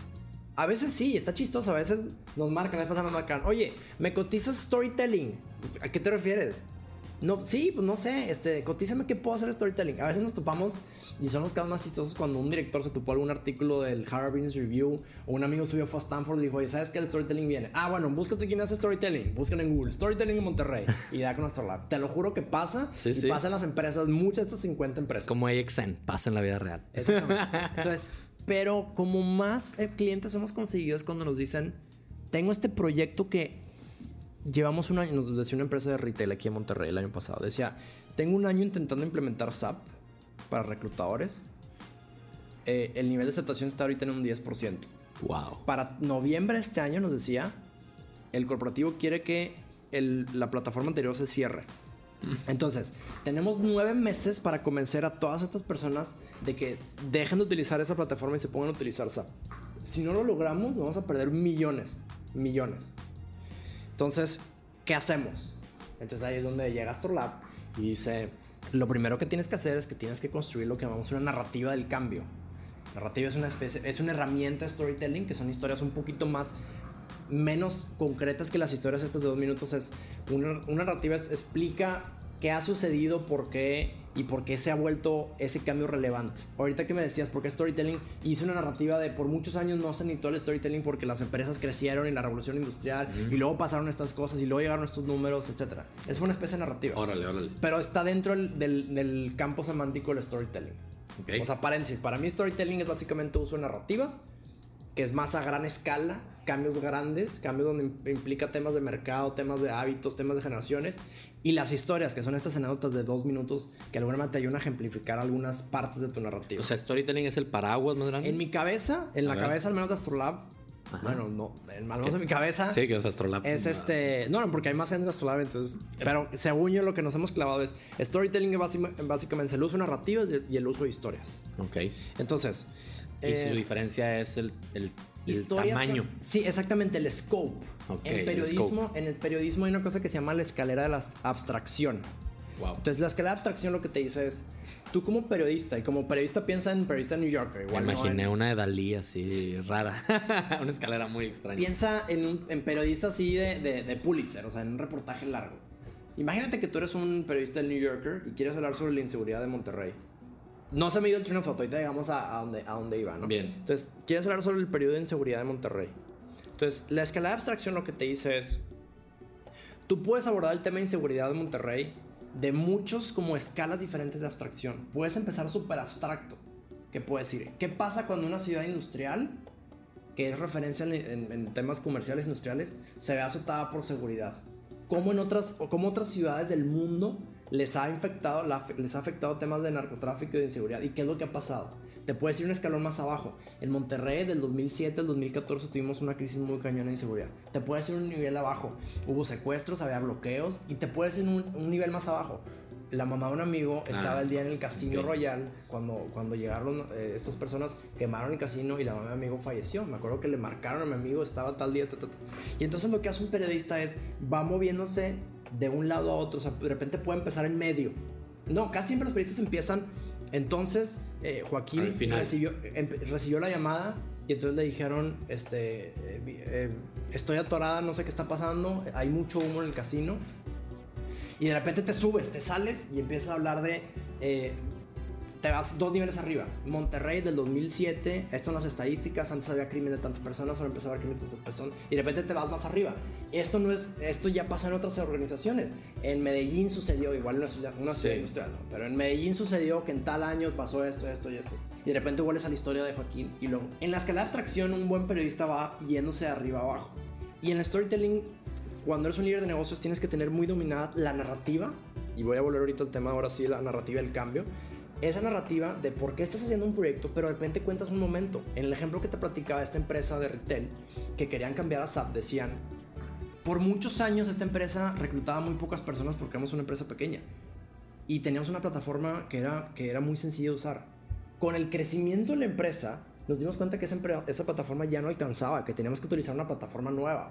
Y de hecho yo me acuerdo, un día tuvimos un crash en el sistema porque ya no nos estaba alcanzando. Yo estaba aquí en mi oficina y mi jefe de repente llegó un día rojo, rojo, rojo porque estaba, le acaban de enterar que se había caído el sistema en Veracruz y entonces había perdido no sé cuánto dinero. Y entonces... Vas y vienes en esa escalera. es un reto. De hecho, hay un artículo, ¿te gusta el Harvard Business Review? Hay un, un, artículo, un reto, un artículo que se llama What Does the Best Transformational Leaders Do? Salió en, en, me parece que en marzo o en abril. Y una de las cuatro o cinco cosas que dice es crear y comunicar una narrativa del futuro. Nosotros decimos narrativa del cambio, es lo mismo.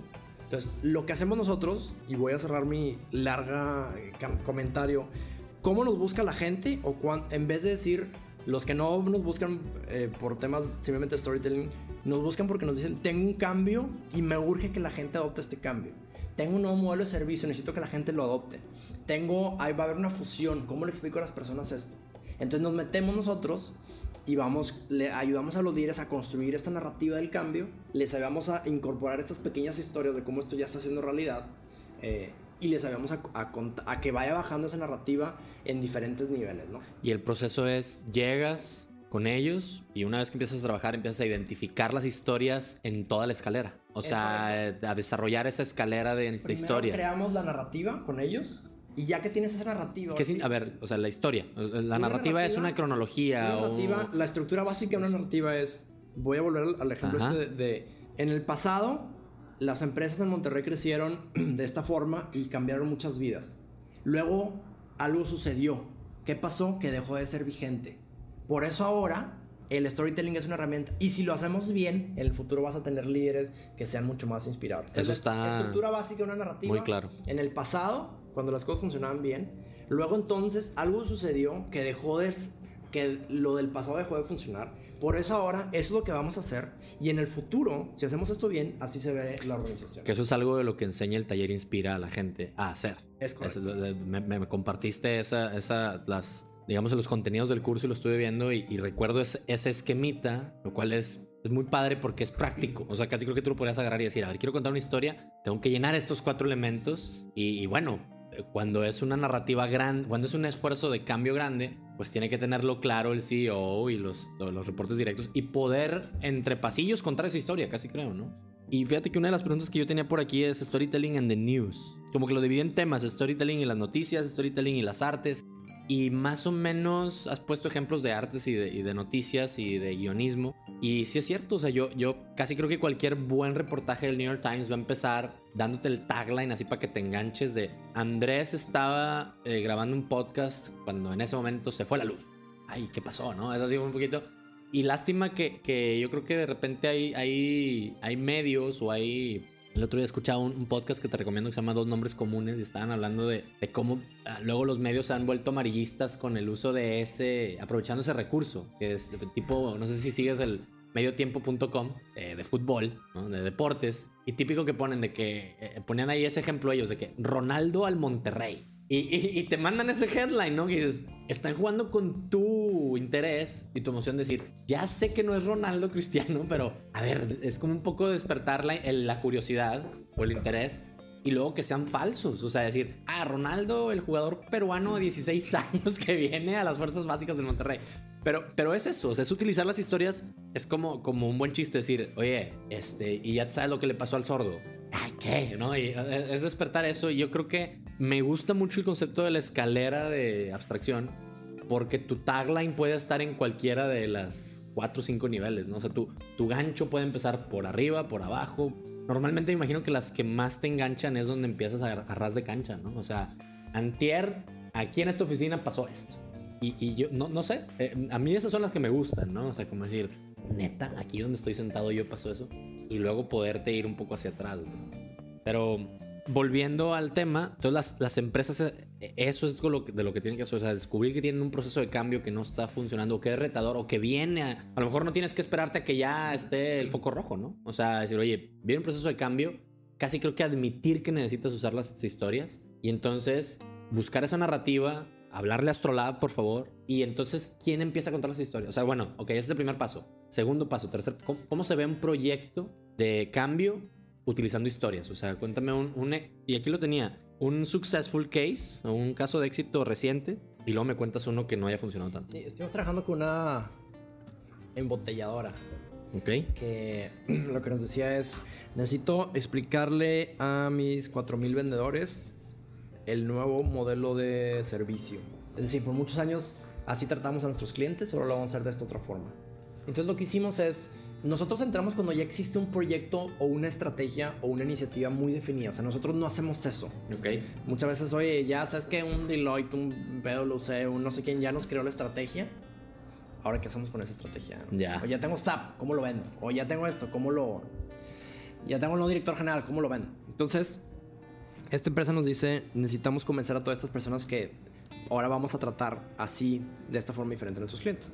Entonces construimos con el director comercial la narrativa del cambio, el por qué surgió, cómo son los, cuáles son los beneficios, what's in it for them, cómo sea el futuro, cuáles son algunos ejemplos exitosos. Construimos con él, le, lo coachamos para que supiera contar esta, esta narrativa, juntó a su grupo de cinco reportes, les contó esta narrativa y luego con esos cinco, en un taller con esas cinco personas, les ayudamos a esos cinco a personalizar su, su narrativa. Ok. Después hubo un evento en... en- Eso es importante. O sea, la tienes que hacer tuya.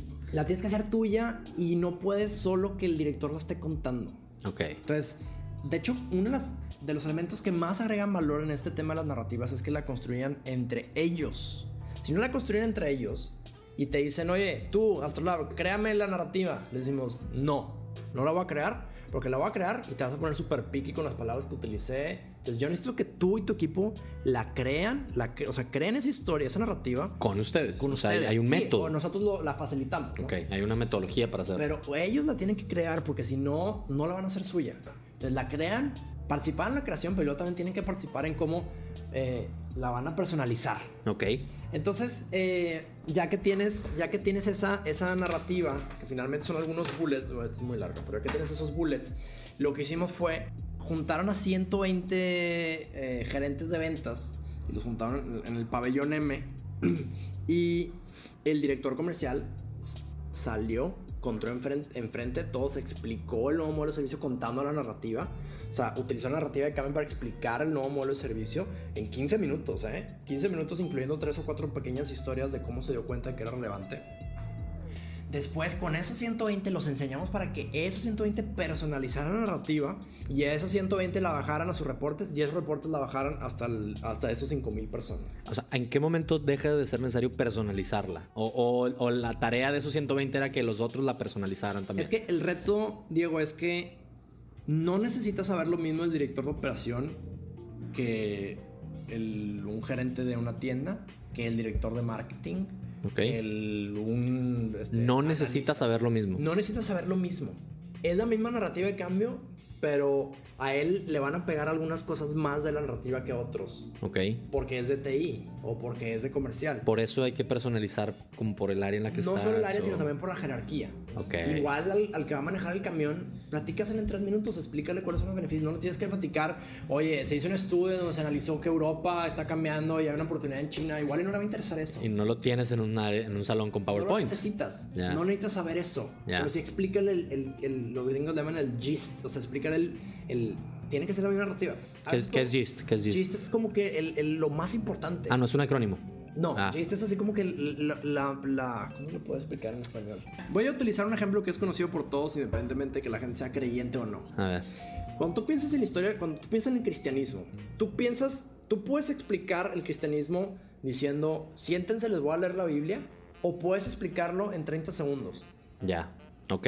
Dios creó el mundo, Adán y Eva, pecado original, mandó a Jesús, no sé qué, se acabó. Pero es la misma narrativa, Ya. solo que explicada de forma diferente. La puedo explicar en un tweet y la puedo explicar en 2000 hojas, pero la narrativa es la misma, simplemente te enfocas en cosas diferentes. Entonces, el personalizarla no es nada más ponerle tus ejemplos, sino depende de a quién se la vas a contar, tu historia, eh, o sea, la persona, el custom made no es nada más para que sean tus ejemplos y tú cómo, cómo, cómo te identificas con ella, sino cómo la, la fine tuneo para que a quien se la voy a contar le haga sentido. O sea, también tiene que ver con la audiencia a quien se la vas a contar, ¿no? En una empresa de consumo aquí en Monterrey nos decían, queremos dejar de que nos reconozca la gente por ser una empresa que solo ejecuta, por ser una empresa innovadora, eso que te decía. Ajá. Entonces, esa narrativa de cambio, pues ok, está padre, pero para el área de RD, pues va a ser una, o sea, ellos van a jugar un papel súper importante en esa narrativa porque ahora innovación es súper básico. Ya. Para el área legal, igual no tienen que saber tanto, pero lo que tendría que saber legal es, oye, sí, innovación, pero hay que tener cuidado con los patentes. Para el área de logística es, oye, la innovación va, en- va a requerir que estemos mucho más al tiro para poder estar distribuyendo nuestros productos. Y entonces la narrativa es la misma, pero te enfocas diferente dependiendo de tu área, dependiendo de tu jerarquía. Perfecto. Entonces, suena complejo, es muy complejo, la verdad. Hay muy poca bibliografía al respecto, pero Para eso tú, los que lo hace bien, eh, para eso está Astrolab, y los que lo hace bien es obvio que lo tienen muy claro. Y en todo este mundo, voy a meter un concepto nuevo del que no he hablado, el tema del propósito es como el ancla de tu narrativa. El tema del purpose, que cada vez hay más estudios sobre los beneficios de tener un purpose, un propósito, un why muy claro. La narrativa tiene que empezar y tiene que terminar con un propósito. Entonces, ese es tu ancla, independientemente en qué parte de la organización estés. Piensa en construir un mejor futuro. Ese propósito te debería de servir, independientemente si le estás hablando, si estás hablando una planta en la India o estás explicando a los choferes de Monterrey. O sea, el propósito tendría que ser tu ancla de por qué estás haciendo lo que estás haciendo. Y ahí hay un gran, un gran gap en muchas organizaciones. O sea, es como el típico, vas a encontrar miles de artículos de esto, es decir, ¿en qué momento o quién creyó que por poner los valores en la página web o, en un, o la misión y la visión en un enmarcaditos en el lobby, ya la gente lo entiende, lo cree, lo usa, lo vive? Ahí es donde el storytelling puede ayudar, me imagino, ¿no? O sea, pasar del papel a la realidad, a la historia, que entonces, es más, la historia como un un filtro de decisiones, ¿no? Es decir, es que, a ver, a ver, si estas son las historias que nos estamos contando, es lo del compromiso. Si estas son las historias que nos estamos contando, entonces esto es lo que tenemos que hacer, ¿no? Y a lo mejor por eso la gente medio le saca la vuelta a veces al Voy a storytelling. contar una historia super fail de Astrolab. Ah, bueno, eso era la otra, ¿eh? No te preocupes, esta Ah, siguiente ah, pregunta. bueno, ok, un, ok, un no successful story. Va una super fail de Astrolab. Y tiene mucho que ver con esto del compromiso. A o sea, ver. el problema fue nuestro porque no identificamos que no había el compromiso. Ok. Nos busca una empresa y nos dice, necesito que me ayudes a comunicar la nueva estrategia de TI. Es una empresa gigante, 50 mil empleados. Necesito Wow. que me ayudes a comunicar la nueva estrategia TI. Lo que eh, lo nos decían es, necesito comunicar esta nueva estrategia de recursos humanos. Y uno de los pilares de la estrategia de recursos humanos es, de la nueva estrategia de recursos humanos es ayudarle a que los líderes de la organización, o sea, los líderes de la operación, los líderes- los- las personas que tengan gente a su cargo, que se pongan las pilas en temas de, de factor humano. Es decir, que ellos le- se metan mucho más a reclutar, se metan mucho más a comunicar, se metan mucho más a dar feedback. No lo puede hacer RH, esas cosas tienen que hacer los líderes, ¿no? Y entonces, eh, ah, bueno, les habíamos a construir esa narrativa, se contó la narrativa, se construyó entre todos, o sea, como we tick the boxes, o sea, lo hicimos bien, de acuerdo a la metodología, y se comunicó. Y unos meses después vuelvo al corporativo y me dicen, oye, tenemos que comunicar este proyecto concreto en, aquí en el corporativo, otro proyecto. Y entonces yo les digo, ah, pues hay que hacerlo a través de los líderes, porque es como, es parte de la estrategia, a través de los líderes. Y me decían, "Eh, no, queremos que RH lo comunique.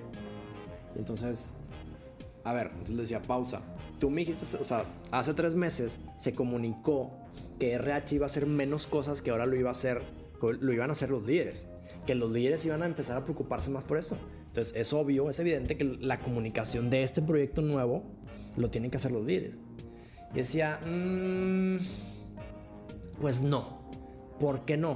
Porque a RH nos miden en una encuesta de servicio por qué tan visibles somos.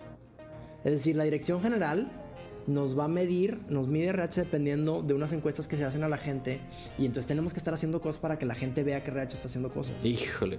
Eh, No, este, te entraste en un tema que me, me Y encanta. entonces, para mí fue como lloré, eh, se murió algo dentro de mí, porque dije, aunque hicimos el proyecto bien, no nos aseguramos que la narrativa estuviera alineada con los, con los KPIs o los indicadores estratégicos de- del área. Híjole, pero es que yo creo que es the other way around, my friend.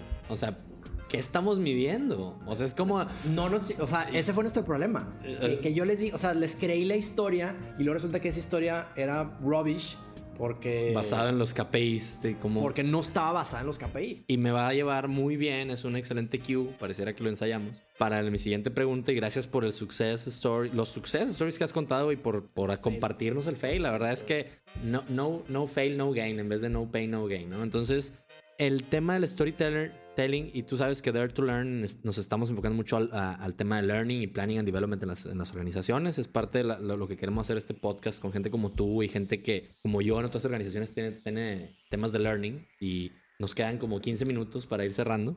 Pero yo no quería dejar de preguntarte qué onda con el storytelling y el learning. Porque en learning, la historia, la triste historia, acompáñame a escuchar esta triste historia de a veces los KPIs que medimos o, digamos lo que traemos arrastrando es cuánta gente fue al curso. Imagínate, o sea, oye, hicimos el curso y cuánta gente fue. Y entonces nada más estamos midiendo asistencia, como en la escuela, ¿no? O sea, no importa si reprobó, pero vino, ¿no? Entonces, creo que ahí, en ese, en ese punto es importante que hablemos de... Yo por eso creo que los KPIs no, no, a veces son nuestros peores enemigos, porque detonan comportamientos. O sea, si te están midiendo por qué tantas veces le diste, este, cuántos mails mandaste, pues te pones a mandar mails, aunque sean ineficientes, ¿no? Entonces, yo ahí creo que sí es, un, es una historia no de éxito, pero, pero yo creo que ahí es donde tenemos que empezar a cambiar la cultura, decir, bueno, pues es que a lo mejor tu KPI tiene que cambiar dado esta narrativa, porque si la narrativa es el paraguas más grande, algunas cosas tienen que cambiar en, el, en procesos, KPIs, etcétera. Pero bueno, conectándolo a storytelling con learning. Aquí mi, pregunta era, ¿cuál es el valor del storytelling para el, campo de learning? ¿Qué relaciones en estos, en estos años has encontrado entre ambas disciplinas? ¿no? O sea, ¿cuál ha sido tu experiencia? Platícame ahí un poquito de eso. He estado viendo tus videos de Dare to Learn. y lo que más me acuerdo, o sea, la vez pasada me preguntó mi esposa, platica un poquito los videos de, de Diego. Y entonces me preguntó de bote pronto, ¿y qué le conté? Le conté la historia del editor este del New York Times que apareció en Wired, donde mm. platicaba el tema este del social, este, del reporte que se...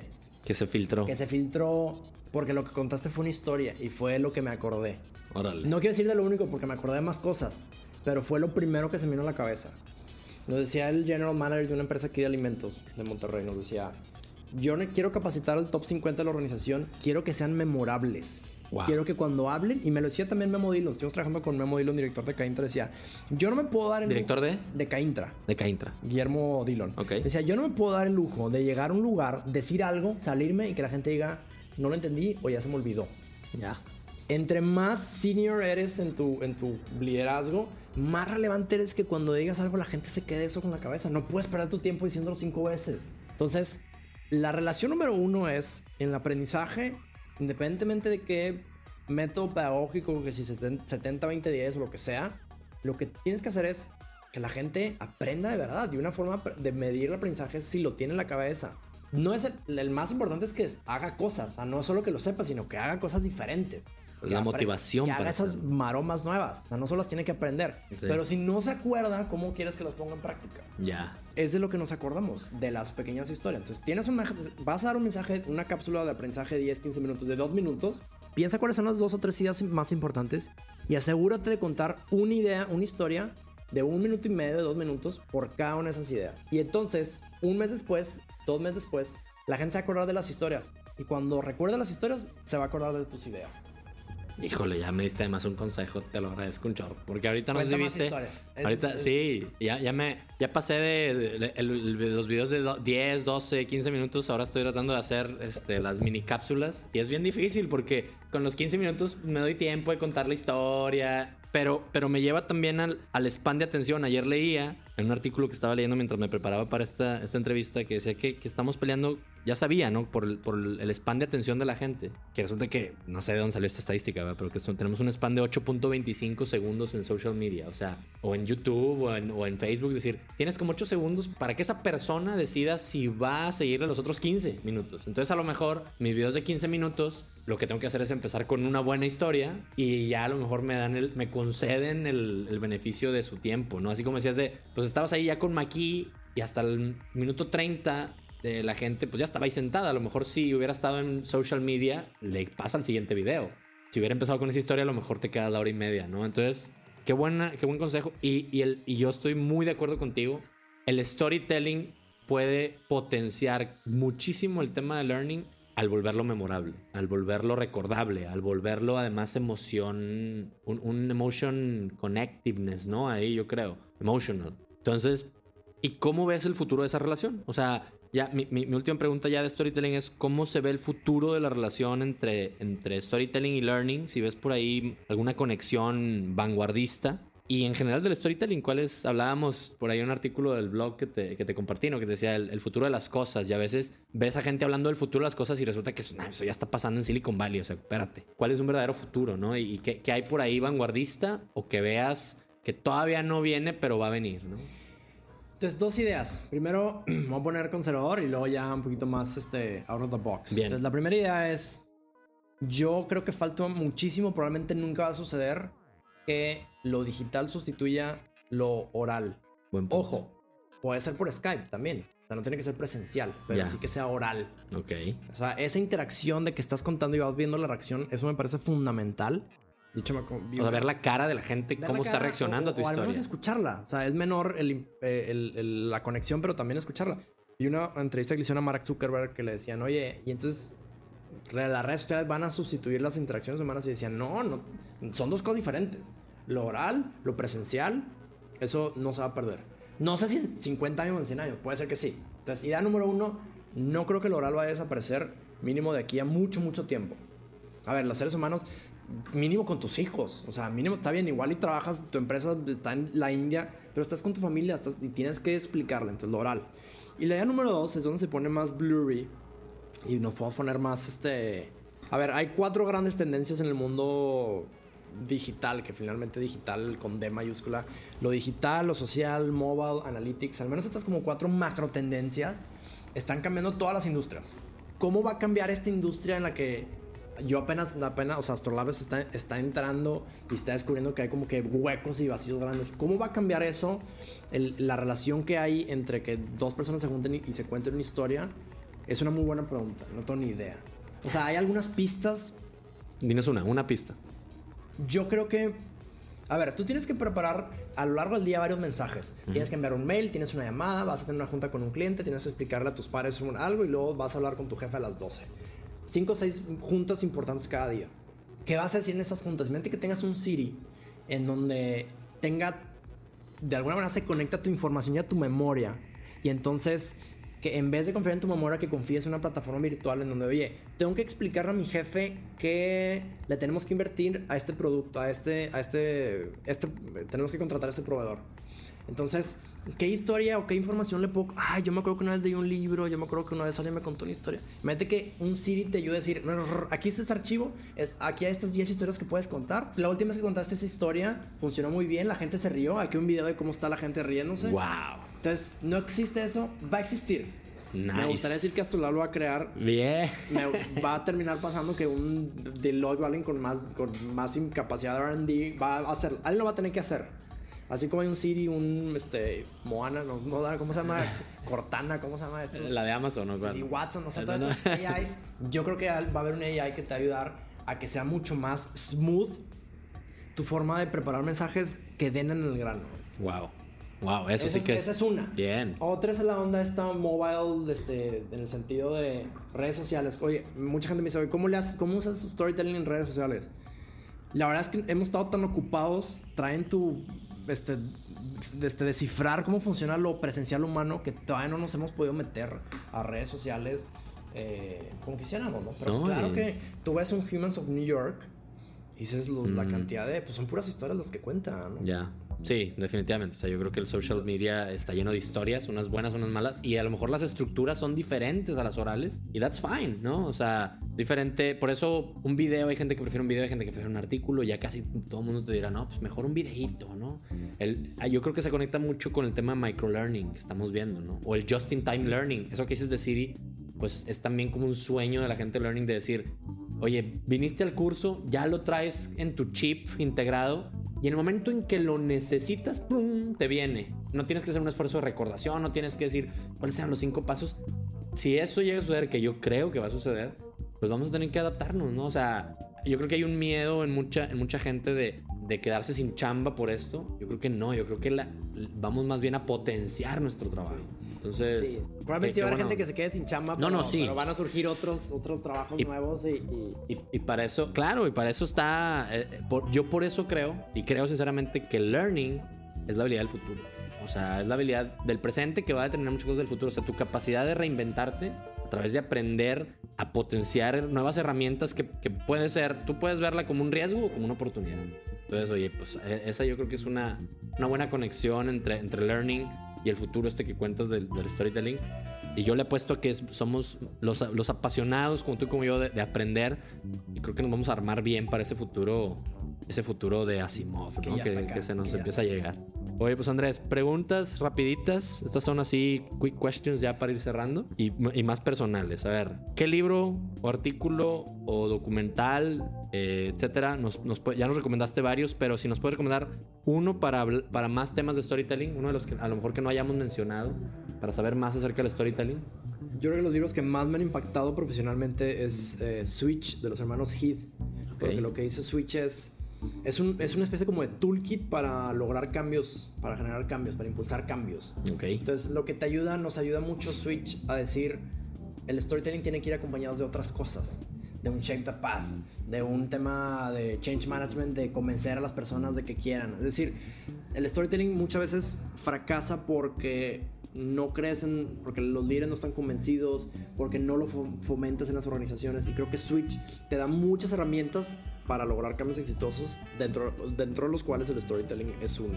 Buen, buen libro, gracias. Es- Esa es una buena, buena sugerencia. Yo no lo he leído, pero sí he escuchado mucho de él. Inclusive fui a un, a un curso de Change Management en, en Canadá hace, hace poco menos de un año y resulta que pone a- al, venían como las teorías de Change Management y la, la última, la más vanguardista, era, era, era Switch. O sea, casi creo que Switch as a Change Management Strategy. Y era así como que lo último que traían estos cuates de que se llaman Experience Point fue un curso de Design Thinking y de Change Management y me sorprendió ver ese libro. Dije, lo tengo que leer. Es que, ah, nomás para, para reforzar el tema, la gran, la gran parte de la bibliografía más usada de Change Management se escribió en los 90. O sea, John Carter, eh, Leading Change 97. Son libros ya de los 90, 2000 y yo creo que tenemos que el, story, el, el Change Management tiene, tiene que aprender de dos escuelas, de Design Thinking y Storytelling. Entonces, De acuerdísimo. y Switch creo que va muy por ahí porque es muy de probar varias cosas y ver qué funciona. Y O sea, precisamente- No te claves, no te claves. E- Esta, esta empresa me sorprendió gratamente porque ellos, Experience Point, tiene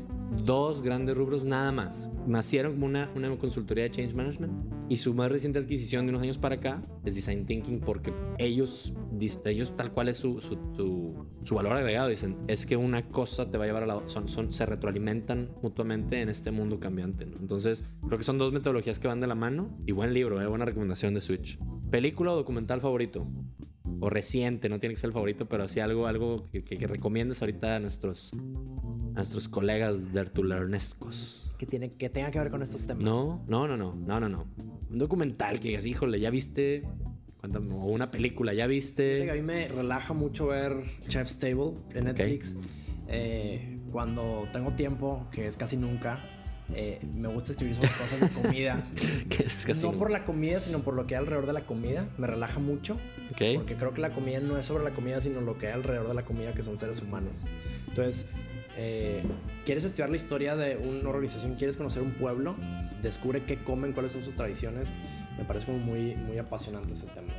Y es muy relajante y son, son, es básicamente son historias, son narrativas, son pequeñas historias de decisiones, de, de, de reacciones, de sueños que van teniendo personas ordinarias que se han vuelto No me, no me lo vas a creer, pero aquí tengo mis preguntas. eh, tú las estás viendo físicamente. Y una de mis preguntas es Storytelling and Food. Porque yo sé que eres un, un foodie, un apasionado de esto y que inclusive tienes un blog eh, que se llama...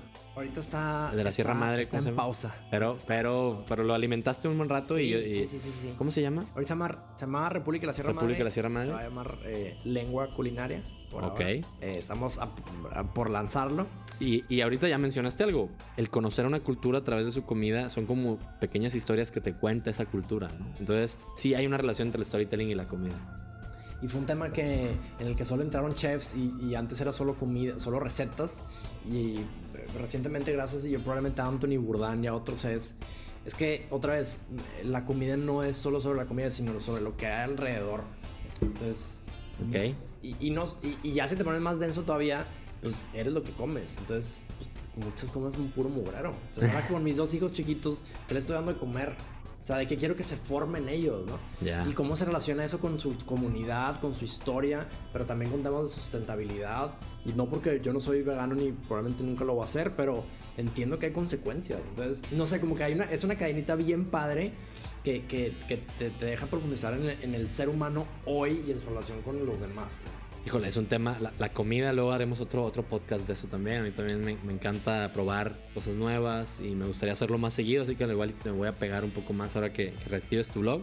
Para que veas que no te miento, aquí te tengo esta pregunta. Si tuvieras de visita a Robert McKee, ¿qué le dabas de cenar? ¿Para dónde lo llevabas aquí en Monterrey? Te cayó y te dijo, oye, quiero cenar. Yo creo que lo llevaría, dependiendo si tienen paciencia, si tienen paciencia y es foodie, ¿verdad? Yo lo llevaría sin ninguna duda a Coli.